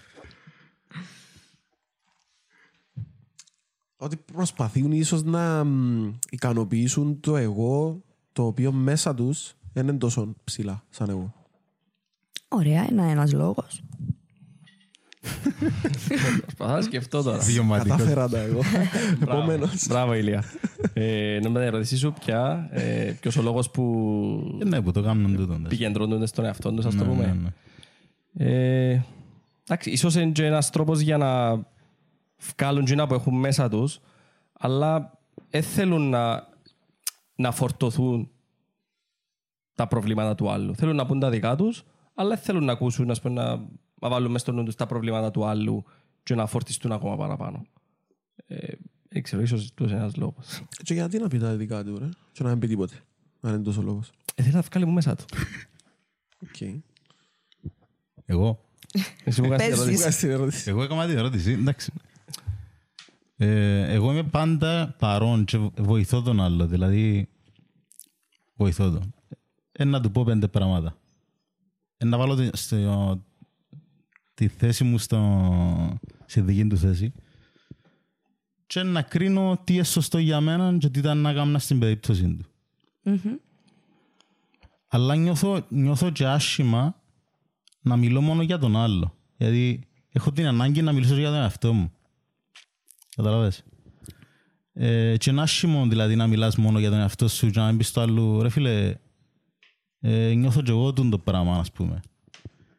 Ε, να θέλω και εγώ να σου πω πέντε πράγματα. Μπορείς να με ακούσεις ας πούμε. Γιατί δεν το κάνεις ακριβώς όπως μου το λαλείς. Ήταν να ρωτήσω ακριβώς το ίδιο πράγμα. Μπράβο. Επειδή θέλ- νιώθω ότι είναι να το θίξω τον άλλον, ότι είναι να, το, ε, να, να τον προσβάλλω ας πούμε. Και δεν θέλω να το ε, κάνω. δικό σου κομμάτι τούτο. Ναι, δικό μου κόμμα. Ε, πιστεύω τι μου λαλείς τώρα. Ότι διαβάζω τη σκέψη του, τούτο που σου λέω τώρα το διάβασμα της σκέψης, είναι έναν- ε, μια διαστρέβλωση λέμε στη ψυχολογία. Διαβάζω τη σκέψη του αλλού, υποθέτω ότι είναι να τον προσβάλλω, χωρίς να ξέρω πώς ο ίδιος είναι να το πάρει. Έτσι. Με αποτέλεσμα να με αποτρέπω που το να του βάλω όριο πας στον πλαμπλά του. Ναι. Ο ίδιος μπορεί να μιλά για τα κομμάτια του για τον οποιοδήποτε λόγο. Δηλαδή, μπορεί να μιλά για να ικανοποιήσει έναν εγώ, μπορεί να μιλά για να εξωτερικεύσει τα συναισθήματα του, μπορεί να μιλά γιατί. Έχεις σου μια- εμπιστοσύνη, ας πούμε. Ε, Μπορείς γιατί να- έχεις εμπιστοσύνη, γιατί είσαι καλός ακροατής, άρα πάλι γυρίζει πάνω σου το θέμα. Δηλαδή, δείχνω του άλλου ότι είμαι καλύτερος ακροατής παρά ομιλητής. Ή παρά, ε, παρά να κάνω διάλογο, α πούμε. Έτσι, η ενεργητική ακρόαση, που δεν το έχουν πολλοί άνθρωποι και η συνέστηση, είναι ωραίο χαρακτηριστικό, όμως δυστυχώς τα άτομα τα οποία έχουν τούν τα χαρακτηριστικά αδυνατούν να επικοινωνήσουν τα δικά τους κομμάτια και αδικούν και κάπως τον εαυτό τους. Ήμουν και εγώ έτσι πριν να ε, σπουδάσω, ενώ ε, καταλαβαίνω απόλυτα τι μου λες. Ε, όμως, έχει μια φράση που αγαπώ να λέω, το ότι η, η ευτυχία του άλλου μεγαλώνει τη δική μου δυστυχία. Και πολλές φορές οι ανθρώποι, όταν ακούν ε, τον προλαβαίνω σε να σου πω τη δυστυχία μου, πριν μου πεις εσύ κάτι καλό, Καταλαβαίνεις τι θέλω να πω. Άρα είναι να μεγαλώσει το πώς εγώ νιώθω που δεν τα πια καλά έχτες και προχτές ας πούμε. Και δυστυχώς υπάρχει τούτο στην Κύπρο. Το να προβληθώ εγώ για να προλάβω και να μου γίνουν που πάει και έρχεται εντάξει. Τώρα να το πιάνω. Πείτε ροζό, Άντρε. Άρα στην ουσία ε, κα- κάμ- κάνουμε το ασπέντον το πράγμα γιατί ε, τσινό- το, το καλό που να μας πει ο άλλος να μας κάνει να νιώσουμε εμείς χειρότερα με τον εαυτό μας. Ας το πούμε. Όχι απαραίτητα, μπορεί να είναι ένας από τους λόγους λέω. Μπορεί να είναι ένας γιατί... Ή μπορεί γιατί όντως έχω ανάγκη να μιλήσω ή γιατί είναι καλός ακροατής ο Ανδρέας ή γιατί το πιο απλό, ε, μες σταματά ο Ανδρέας. Αφού ε, μες σταματά, συνεχίζω και το κομμάτι, το παίζω το αυκιολί μου. Νομίζω αρέσκει του. Ακριβώς. Τούτο με το, την, ε- την επιβάρηση, ας πούμε, το, το, το ότι νιώθω εγώ άσχημα, ας πούμε, επειδή κάποιος άλλος είναι καλύτερα. Τι ρόλο παίζουν τα social media πάνω σε αυτό το κομμάτι; Νο, ε, επειδή ε, ακούνται πολλά, ας πούμε, για ε, νεαρές κοπέλες, ας το πούμε, συνήθως στην Αμερική που που ξεκινούν και ακούνται τα πράγματα γιατί κάνουν μελέτες που ξεκινούν και νιώθουν άσχημα με τον εαυτό τους γιατί τα πρότυπα που προβάλλονται μες στα social media είναι πολλά over the top, ας πούμε, πρέπει να βαφ- βαμμένες συνέχεια. Μεγάλα στήθη, ναι, κατάλαβα. Ναι, ας πούμε, φυ- φυσικά χαρακτηριστικά, το κορμί να γυμνασμένο, το ένα το έτσι, να έχουν επιτυχία, να έχουν λεφτά, να έχουν ακριβά φορέματα. Ναι. Και ξεκινάς και έχει αρ- αρνητική επίδραση, ας πούμε, πάνω σε, σε κάποιες κοινωνικές ομάδες, σε κα- σε κάποια άτομα. Ε, ε, ξεκίνησε να έρχεται και το πράγμα και, και στην Κύπρο. Φυσικά. Πάρα πολλά έντονα. Ε, που, που πριν που υπήρχε. Έτσι, απλώς τώρα, αν θέλεις, ξεκινούμε να το βλέπουμε καθαρά. Ε, και εμείς είμαστε τώρα τέσσερα άτομα. Αν ξεκινήσουμε να κάνουμε τα, το scroll Scroll. down μας μέσα στο facebook ας πούμε και βλέπουμε ότι ο ένας έχει την τάδε επιτυχία, ότι ο άλλος έχει την άλλη επιτυχία, ότι ο άλλος έπιανε προαγωγή, ότι ο άλλος ε, πήγαινε ταξίδι. Και γιατί πήγαινε ταξίδι, αφού πήγαινε και προχτές ταξίδι που το είδα. Και ότι αγόρασε το τάδε αυτοκίνητο και Έχει πολλά λεφτά το, ας πούμε. ήδη ξεκινάς που μόνο του έτσι, μηχανισμός που υποτιμά και υποβιβάζει λίγο το. Ε, το και εγώ να μπουκάμα εγώ μας. σήμερα. Να μπουκάμα. Και δεν βλέπω ότι. Εντάξει, εκείνος πήγαινε ταξί τώρα, εγώ πήγα πριν έξι μήνες, ας πούμε. Ή δεν βλέπω ότι. Εντάξει, εκείνος αγοράζει αυτό το δαμέ, τώρα εγώ ξεχρέωσα το δικό μου που είχα πριν. Άρα γίνεται εστίαση, το που λέμε εστιασμός, νομίζω δεν υπάρχει λέξη εστιασμός, εστίαση στο θετικό του άλλου, άρα μεγαλώνει το, το δικό μου λείπιν, ας πούμε. Το αρνητικό. Το πλήν μου. Μπορεί να λειτουργήσει και θετικά και το πράγμα. Δηλαδή, θωρώ θετικά πράγματα για κάποιους ανθρώπους. Γιατί προφανώς είναι τα θετικά τους που να αποστάρουν, δεν θα αποστάρουν τις αδύνατες τους στιγμές. Τα highlights. Ναι, ε, μπορεί να λειτουργήσει και θετικά. Δηλαδή, Ναι. να το πιάσω εγώ και να πω. Δεν είναι τα ωραία του Γιάννη Βρεντούδο, θα Α, μπράβο. προσπαθήσω και εγώ. Πρέπει να είμαι. Έχει ένα πολύ ωραίο βιβλίο, ε, Κάρολ Ντούεκ, η συγγραφέας, Άλλαξε τον τρόπο που σκέφτεσαι. Και μιλά για τούτο που αναφέρεις τώρα. Μιλά, είναι, ονομάζει δύο νοοτροπίες. Η μια είναι η νοοτρο- νοοτροπία στασιμότητας και η άλλη είναι η νοοτροπία ανάπτυξης. Οι άνθρωποι οι οποίοι έχουν την νοοτροπία ανάπτυξης και θέλουν συνέχεια να εξελίσσονται να σε έτσι, μια συνεχή άνοδο, ας πούμε, στου στόχους τους, έτσι, ε, έχουν ένα mindset που ερμηνεύει τούτον ακριβώς που περιγράψε τώρα. Δηλαδή, μοντελοποιούν, πιάνουν συμπεριφορές. Ο Αντρέα πετύχε το τούτο, σημαίνει και εγώ μπορώ. Αντί να σκέφτομαι ότι πετύχε το Αντρέα, εγώ είμαι πίσω. Α πούμε. Ε, η άλλη πλευρά είναι η νοοτροπία στασιμότητας, όπου έχω ακριβώς τούτον τον τρόπο. Το πιο στάσιμο, το πιο πλήν. Είμαι εγώ πλήν. Ε, πάλι δεν τα κατάφερα εγώ. Πάλι... ε, Είχα μια φίλη. Κάθε τρίτσε λίγο. Ίσες. Είχα ευτυχώς να κόψαμε επικοινωνία. Ελπίζω να μην δει την, την εκπομπή. Γιατί Έρχεται. νομίζω να καταλάβει ότι είναι. Τέλος πάντων. Έλε μου, κόρη, είδες τον τάδε μας συμμαθητή; Επαντρεύτηκε. Και λέει ότι εντάξει ρε, οκ, ας πούμε. άνθρωπος. Φυσιολογικό, Ε, γιατί. Να παντρευτεί σε μια φάση. Δεν το περίμενα από τούτον. Ε, καλά, εμείς λαλή μου πότε. Έβλεπε μια συμμαθήτρια μας, κόρη, ξέρεις πόσα μωρά έχει; Έχει τρεις. Πότε πρόλαβε. Και λέει, ε, είχε και- είχε ένα τραγούδι που λέει εγώ ακόμα, ε, εγώ ακόμα να. Α, Αν κυπριακό νομίζω. ναι, ναι. Και λένε μου το. Εγώ ακόμα να. Πήγαινε ένα σπίτι και εγώ δε που εστιάζει κάθε φορά, να πούμε, στο τι δεν έχει καταφέρει. Αντί να σκεφτεί ότι έκαμε το πτυχίο της, έκαμε το μεταπτυχιακό της εξωτερικών, εδούλεψε εξωτερικών και δεν κατάλαβε καν να αλλάξει τον τρόπο σκέψης της. Ε, σ- νοοτροπίας στασιμότητας, full. Full. Έτσι. Η γνώση είναι πάντα ότι σε κάνει καλύτερο άνθρωπο. Ενώ τον τρόπο σκέψης σου δεν βελτιώνει το. Νομίζω το καλύτερο του. Θεωρώ ότι Ισχύει. Πρα, πράξεις, πρα χρησιμοποιήσεις την επειδή, γνώση. Το επειδή καλύτερο θωρείς, του λένε κριτική σκέψη. πιστεύω, θωρείς να κάνω επιτυχημένους ανθρώπους ρε φίλε Μα μέσα από η μόρφωση αποκτά και κριτική σκέψη. και πάνε να μιλήσουν και δεν μπορούν να, να μιλήσουν ουσιαστικά για ένα πράγμα. Μιλούν αερολογίες. Δεν εμβαθύνουν ποτέ. Δηλαδή, Επιφανειακά. τέλεια επιφανειακά. Μπράβο. Πολιτική. αυτό. Εντάξει, και ένα άλλο κομμάτι. Ξεκινά από ψηλά, αντί να πει ο απλός ο Κοσμάκης. Ε, νομίζω ότι η ουσία του ανθρώπου και οι καλοί φίλοι γίνονται με το να μιλάς σου ουσιαστικά. Να πεις ρε κουμπάρε, ε, έχω το πρόβλημα. Θέλω να, να βοη- με βοηθήσεις ας πούμε. Και μέσα από κοινό να σκάψεις και να βρεις την ουσία. Δηλαδή, γιατί, γιατί φοβούμαστε ας πούμε Για να, να το κάνεις μιλήσουμε; του τον πράγμα, θωρείς τον απέναντι σου σαν φίλος σου και όχι σαν ε, ανταγωνιστής σου. Γιατί ίσως να είναι και τούτος ένας λόγος που εν μιλάς ή που εν εκτίθεσαι. Γιατί να περιπέξει ο Αντρέας. Καλύτερος ο Αντρέας που μένα. Σκεφτούμε στον δρόμο, βρίσκουμε κόσμο, να πούμε. Ρε να μου κάνει εσύ πολύ να σε δω. Ε, καλά. Τούτο.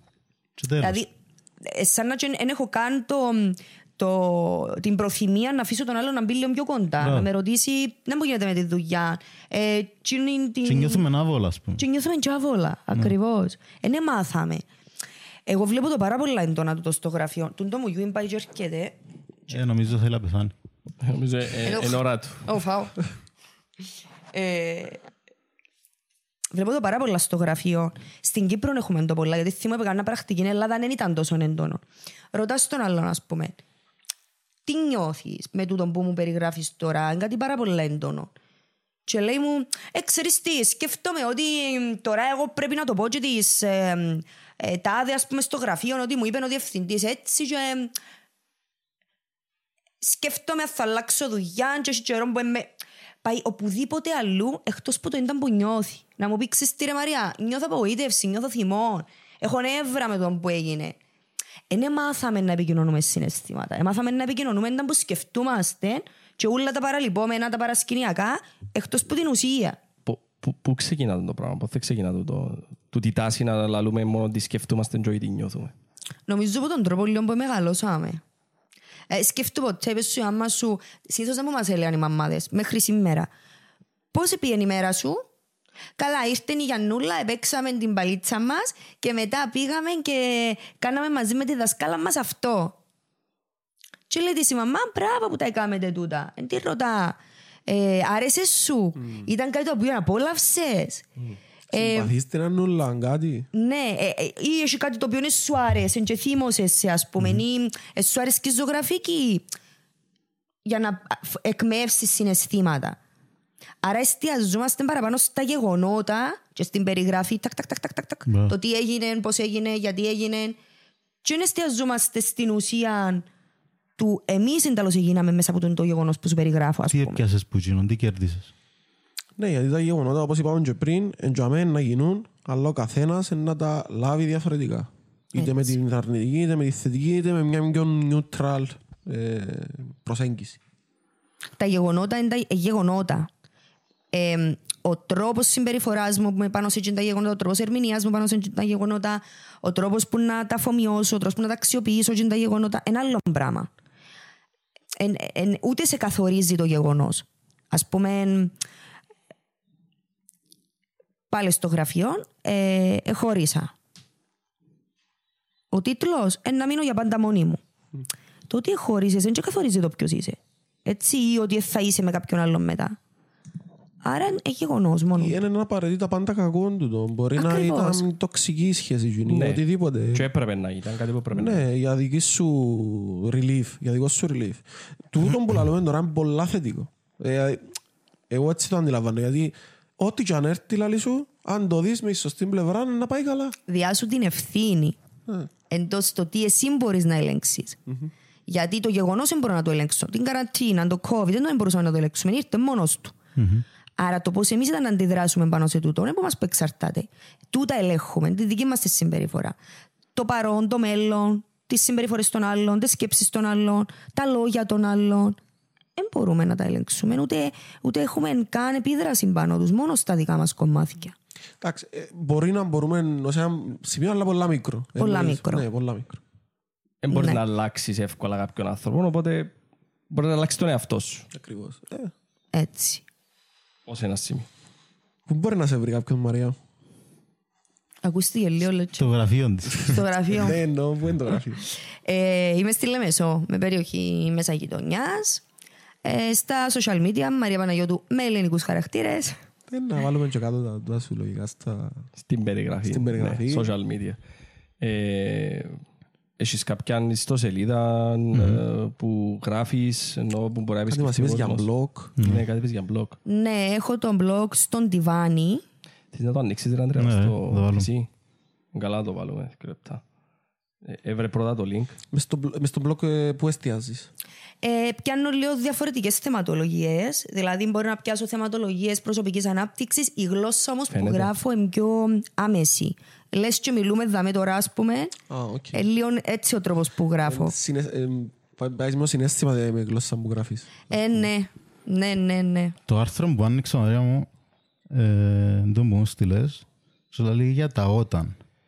Θες να βάλεις full screen γιατί ο κόσμος που το θωρεί Το φαίνεται. φαίνεται ένας. Περίμενε. Όχι, όχι, όχι, όχι, όχι. Πήγαινε στο OBS. Μμμ. Κλείς το τζιόν που άνοιξες το ματούι. Τούτο. Ναι. Και πήγαινε στο που κάτω το συν. Το α- αριστερά, αριστερά, στην αριστερή στήλη. Αριστερή στήλη. Ναι. Πάνω. Όχι, όχι, όχι, όχι. Ρε. Έδειξα σου πριν, ρε. το δεύτερο. Αρτικό. Ωραίος. Εντάξει. Το ότι του έδειξες Βράμε. δεν σημαίνει ότι ξέρει να το κάνει. Τίποτα δεν είναι αυτονόητο. Τι βράμε τα, τι βράμε. Όταν θα πάρω χρήματα, όταν θα βρω χρόνο, όταν θα βρω την κατάλληλη, όταν θα βρω τον εαυτό μου, όταν θα μετρήσω όλα τα ρίσκα. Μένεις να μετράς για μέρες, μήνες, ίσως και χρόνια όλα τα ρίσκα για να σου θυμίσουν τελικά ότι οι δικαιολογίες σου είναι οι πιο πολλές από τις ενέργειες σου. Και έτσι ούτε χρόνο βρίσκεις, ούτε χρήμα, ούτε κατάλληλη, ούτε τον εαυτό σου. Γράφεις. Έτσι. Ένα θέμα για όλα τα όταν που αφήσαμε εμείς. α. Ε, Τούτον το άρθρο. Όταν είναι. μπορεί να κάνεις κάτι σήμερα, με το αφήνεις για αύριο. Και όπως ας πούμε κάποιοι... Έχεις έναν όνειρο να σου το πούμε και εν- εν το, εν το βάλεις μπροστά ποτέ. Αναβάλεις το γιατί... Για διάφορους λόγους ας πούμε και στο Κάποτε τέλος έρχεται η νόημα. μέρα που να το μετανιώσεις. Έρχεται ο θάνατος. Νομίζω αρέσκει μου, λέει κάτι ο Χορχέ Μπουκάη πάνω σε τούτο. Λέει, αν το θυμηθώ ακριβώς, Αλλά ξεσκίνεις με το... ναι. λέμε ε, πάντα αύριο, λέει. Και έρχεται το αύριο και γίνεται σήμερα. Και λέμε πάλι αύριο. Και τελικά καταλήγουμε στη ζωή μας, λέει, μια ζωή, ο- όλα αυτά, ε, με χαμένα χθες η ουσία. Άρα, όταν, όταν, όταν, όταν, ξιάνουμε το σήμερα, αν τον που λέμε και προηγουμένως για την ευτυχία στην ουσία. Ανυπαρξία βασικά. Ναι, όταν θα το αποκτήσω, πού θα το αποκτήσω. και τελικά έχω, όσα έχω σήμερα και τους δύο σημασία. Πολλά ωραία. νομίζω. Άκουσα κάτι ε, πάνω σε στούτον ότι το πιο πλούσιο μέρος ας πούμε είναι ένα νεκροταφείο. Γιατί σκέφτου πόσα, πόσα πεθαμένα όνειρα έχει σε ένα νεκροταφείο, πόσες επιχειρήσεις έχει που ε, δεν άνοιξαν ποτέ, Που το πόσα, πόσα βιβλία δεν γραφτήκαν νεκροταφείο ποτέ. Ε, εν τούτο ότι αν έχεις κάτι, έναν όνειρο να κάνεις κάτι, κινεία το. Δεν το Ακριβώς. Και είσαι πολλές φορές και όσα έχασες στη ζωή σου. Ναι. Άρα και εκείνος που να γίνεις αύριο για παράδειγμα, είσαι εκείνος που σήμερα επιλέγεις. Άρα αν εγώ σήμερα να βάλω και αφήνω χαμένα όνειρα, αύριο το ίδιο χαμένα είναι να είναι. Να σε μια αναβολή συνέχεια βασικά. Ακριβώς. Και δείχνει και τη σχετικότητα του σήμερα, χτες, αύριο. Το ότι είναι όλα σχετικά. Γιατί αύριο είναι να αλλάξουν και τις συνιστώσεις. Το αύριο μπορεί να μα- να μην υπάρχει όμως. Έχεις έτσι Εν και τούτο, ναι. πράγμα. Δεν ξέρεις πότε. Άρα δεν μπορώ να το ελέξω, είπαμε. Είναι το Νομι- μέλλον. Νομίζω ότι Αβέβαιο, άγνωστο. ε, όσο, καταλα... όσο περισσότερο καταλάβουμε οι άνθρωποι ότι είμαστε αναλώσιμοι, ας πούμε, τόσο πιο στο πούμε καλοί να γίνουμε στο παρόν. Δηλαδή, όσο καταλάβουμε ότι είμαστε αναλώσιμοι στο μέλλον, ε, γεννήσκομαστε καλύτεροι στο παρόν. Ε, ακούσε και το άλλο. Καλά, να φέρει να πεθάνω, μπορεί να πεθάνω. Δεν μου χρειάζεται να κάνω τι σήμερα. Άρα πάλι έχει να κάνει με το mindset. σου. Αυτοκτόνα. Είναι λογική αυτοκτόνα. Τι μαξιρό, αλλά ναι, κα- κατάλαβα το σκεπτικός σου. Εντάξει, Ήταν, κα- ήταν ε, μια κοπέλα που το είχε αναφέρει το, που ήταν, ήταν ε, προχωρημένος στάδιο καρκίνου. Και ήταν, όντως, είχε καταθλιπτική συμπτωματολογία λογικών και αναμενόμενων, έτσι. Ε, οπότε είχε τούτη την άποψη ότι αφού εγώ να, να πεθάνω, μπορεί να πεθάνω, να μην μπορεί να τα κάνω τούτα ούλα ας πούμε, που συζητούμε εδώ. Και ήταν και μια άλλη κοπέλα που της λέει, εγώ να ξέρεις, ξεκίνησα τη δική μου επιχείρηση για όσο. Γιατί δεν το έκαμε ποτέ, άρα ε, λειτουργήσε παρακινητικά για εκείνη. Πάλε, mindset. Ε, ε, θυμίσαι μου την ταινία των Bucket List, είδατε. Α, είδα το, είδα το. την κομμωδία με τον Morgan Freeman και τον άλλον. Που είχε το- καρκίνο Ναι, ο ναι. Ρόμπερ Ντενίρο. Υπέροχη, Πολλά ωραία, υπέροχη ναι. ταινία εκείνη. Ε, εντάξει, εγώ πιστεύω ότι ε, να ζήσει να ζήσει ένας άνθρωπος να φτάσει σε μια ηλικία, να πάει 70, να πάει 80, 90, 100, είναι τυχερός. Ε, γιατί να μην ζήσεις ως η καλύτερη έκδοση του εαυτού σου; Για- γιατί να αφήγεις πράγματα. σε Εκδοχή κα- εννοείς. Εκδοχή, ναι, το καλύτερο version ας πούμε του εαυτού σου. Γιατί να μην ζήσεις έτσι και να έρθει η ώρα που είσαι στα τελευταία σου και να σκέφτεσαι ρε μα μπορούσα να κάνω το πράγμα αλλά δεν το έκανα. Ε, Να είσαι μια ημερομηνία πάνω σε μια ανταχόπλακα. Ναι. Και Τι αισιόδοξο. Πολλά αισιοδοξός ο Όχι. Ανδρέας, νομίζω καταλάβεις. ε, Είμαι πολλά αισιόδοξος, ναι. Σκεφτού, σκεφτού ότι απλά να μείνει η ημερομηνία που πέθανες, το όνομα σου Και η ημερομηνία που γεννήθηκες. και ε, θα, ε, θα σε θυμάται κανένας αν είσαι ένας κατάνθρωπος, ας πούμε. Ενώ αν είσαι κάποιος άνθρωπος που έκαμε κάτι παραπάνω, ε, να σε θυμούνται, ρε φίλε, έστω και δέκα άτομα, οι συγγενείς σου, οι φίλοι σου. Και να αλλού, ρε φίλε, τόσοι ήταν, εδίδαξε μας ή έκανε μας καλύτερους ανθρώπους. Ή παρακίνησε μας ή έκανε μας να νιώθουμε ωραία ή οτιδήποτε. Έμπνευσε εμάς, ας πούμε, ήταν Έμπνευσε. πηγή έμπνευσης, ας πούμε, να προχωρήσουμε με κάτι. Ε, κάτι άλλο που ακούσα που έχει σχέση με νεκροταφεία. Είμαστε πολλά αισιόδοξοι ρε. Αφού πιάμε την κουβέντα. Θέλετε να κάνουμε και διαχείριση πέθους σήμερα; Α, εδώ ήταν καλό. Ε, ενώ ότι και όπου πέντω ο Ανδρέας πας στην ταφόπλαγα στους πας στην το σταυρό μου να βάλουν ας πούμε έχει, μια, έχει δύο ημερομηνίες τη ημερομηνία που γεννήθηκες τη ημερομηνία που πέθανες και έχει μια παύλα ενδιάμεσα το, το τι έκαμες, το τι είναι να σε θυμάται ο άλλος είναι η παύλα η Μπράβο. παύλα ε, ανάμεσα στις δύο ημερομηνίες εντζήνο μπορεί να μείνεις στην ουσία, δεν είναι οι ημερομηνίες ε, οπότε ναι Go for it. go for it. Άρα παυλώστε. What? Ο Ανδρέας είναι μεγάλα. ναι, ε, έσβησε ο Αντρέας. Ε, Είπαμε πάρα πολλά πράγματα σήμερα. Δεν ξέρω καν πόση ώρα γράφουμε. Α, Μπορεί να μας Δύο ώρες, δύο ώρες. Ου, ναι. Ναι, κατάλαβα ότι πέρασαν δύο ώρες. Νομίζω να είμαστε γύρω στα 45 λεπτά εγώ. Ναι, έξω. Αλήθεια. Όχι ρε, πέρασε καλά η ώρα. Μαρία μπορεί να βαρύθηκε. Όχι, είναι Ω, ωραία. είναι, είναι ωραία η κουβέντα σας. Καλή είναι καλή. Διάτε μου πολύ τροφή. Εγώ Για στα σκέψη. περιστατικά μου στο γραφείο. Είμαστε καλοί ασθενείς σήμερα. Ε, με το podcast καταλήξαμε ότι ο Ανδρέας ε, τραβάει επιγόντως στο ψυχολόγο. Αλλά αρνείται. αλλά αρνείται. Ε, να βελτιώσει τούτο. Ε, και ναι, η αλήθεια μας είναι πολλά πράγματα σήμερα. Όποιος θέλει να... Παιδιά, όποιος έχει κάποιο θέμα, κάποιο πρόβλημα, κάποιο δίλημα, ε, είναι πολλά καλά να μιλήσει με κάποιον ειδικό. Καλή ώρα η Μαρία. Ε, βοήθεια μόνο μου να πιάει. Ε, ούτε να τον κατακρίνει, ούτε οτιδήποτε. Τουλάχιστον έτσι φαντάζομαι εγώ. Είναι καλά να φύγει το ταμπού του ψυχολόγου. Ναι, στην να ουσία. μιλήσει, να ανοιχτεί, να βοηθηθεί για το δικό του καλό, για το αύριο του. Ακούει, Ανδρέα. Νομίζω Για- ότι σε έναν μπουρκετούν το Για δικό. έναν καλύτερο μέλλον. Για, να, για μια καλύτερη κοινωνία, πιστεύω. Δεν μόνο η κοινωνία, ρε φίλε, και, και για το άτομο. Ναι. Να έχεις καλύτερα μέλη της κοινωνίας, δεν μόνο η Ναι, κοινωνία. ε, ναι αν έχεις καλύτερο... Μέλη να έχεις καλύτερη κοινωνία. Ακριβώς. Σωστά. Για να έχεις καλύτερα μέλη πρέπει να έχεις καλύτερον εαυτόν. Ακριβώς. Ξεκινούμε από εαυτόν. Και για να έχεις καλύτερο αυτό, δεν αρκεί μόνο η προσευχή. Τούτο θέλεις να καταλήξεις εσύ. Ε, Μας πει κάτι η Μαρία, δεν ξέρω. Κάτι τελευταίο που θες να μας πεις. Ε, ε, θέλω να σας πω κάτι. Ε, κάνει ό,τι πάμε, είπαμε. Θέλω να σας δω ένα voucher για, για την πρώτη επίσκεψη. Όχι, απλώς να πούμε Να το ότι κληρώσουμε και να πιέει ο Ανδρέας κατά τα λάθος. κατά λάθος. Ε, Να έρθει ο Ις Βασίλης, ξέρω. Ε, Να πούμε ότι γενικά οι άνθρωποι έχουμε απίστευτες δυνατότητες πολύ περισσότερες που, που νομίζουμε ότι έχουμε, έτσι. Σαφώς και μπορούμε να κάνουμε διαχείριση των προβλημάτων μας. Υπάρχουν καθημερινά δυσκολίες και προκλήσεις που καλούμαστε να αντιμετωπίσουμε. Παρ' όλα αυτά έχει να κάνει με το πόσο πρόθυμοι είμαστε να τα διορθώσουμε, πόσο πρόθυμοι είμαστε να αλλάξουμε δικά μας έτσι, κομμάτια που έχουμε εμείς τον έλεγχο, όπως είπαμε προηγουμένως, και που για και μετά, εάν έχουμε την οποιαδήποτε δυσκολία, πάλι δεν μας καθορίζει το πρόβλημα. Βοήθεια, αν χρειαζόμαστε, σίγουρα προσφέρει την ένας φίλος, που για και μετά δεν την προσφέρει ένας φίλος και νιώθουμε ότι έχουμε συμπεριφορές που είναι μη υγιείς για μας, ή συναισθήματα που δυσκολευκούμαστε να διαχειριστούμε, ή συμπεριφορές που φτάνουν σε πλαίσια άλλα που, που συνηθίσαμε και είναι υγιή για μας, τότε σαφώς ένας ειδικός είναι πάρα πολύ βοηθητικός. Ενώ είναι πάρα πολύ σημαντικό.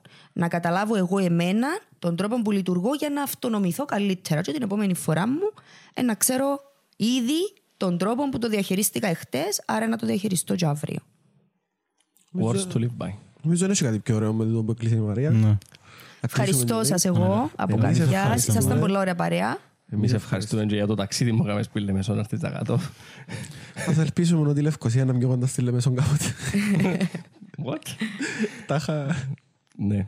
Ε, Μαρία, ευχαριστούμε. Ε, Ήταν πάρα πολύ ωραία η συζήτηση. Κερδίσαμε νομίζω και εσύ και εμείς. Και ελπίζουμε παιδιά στο επόμενο εννοείται να ξανάρθει η Μαρία στο, όταν βγει το βιβλίο της. Με Πολύ ξεχάνετε- ευχαρίστως. Με ξεχάνετε κάτω στα σχόλια, ε, like, subscribe, πείτε μας τι σας άρεσε, τι σας άρεσε, τι να θέλετε να ακούσετε. Μμμ. Εισηγήσεις. Description να βρείτε και στοιχεία της ε, Μαρίας, Μαρίας για το εννοείται. επικοινωνία. Ε, Παιδιά, ευχαριστούμε. Ευχαριστούμε την Μαρία ξανά. Μμμ. Εγώ, Ε, εγώ. Και Till the next time. till next time. Να είστε καλά. Γεια. Bye. Bye.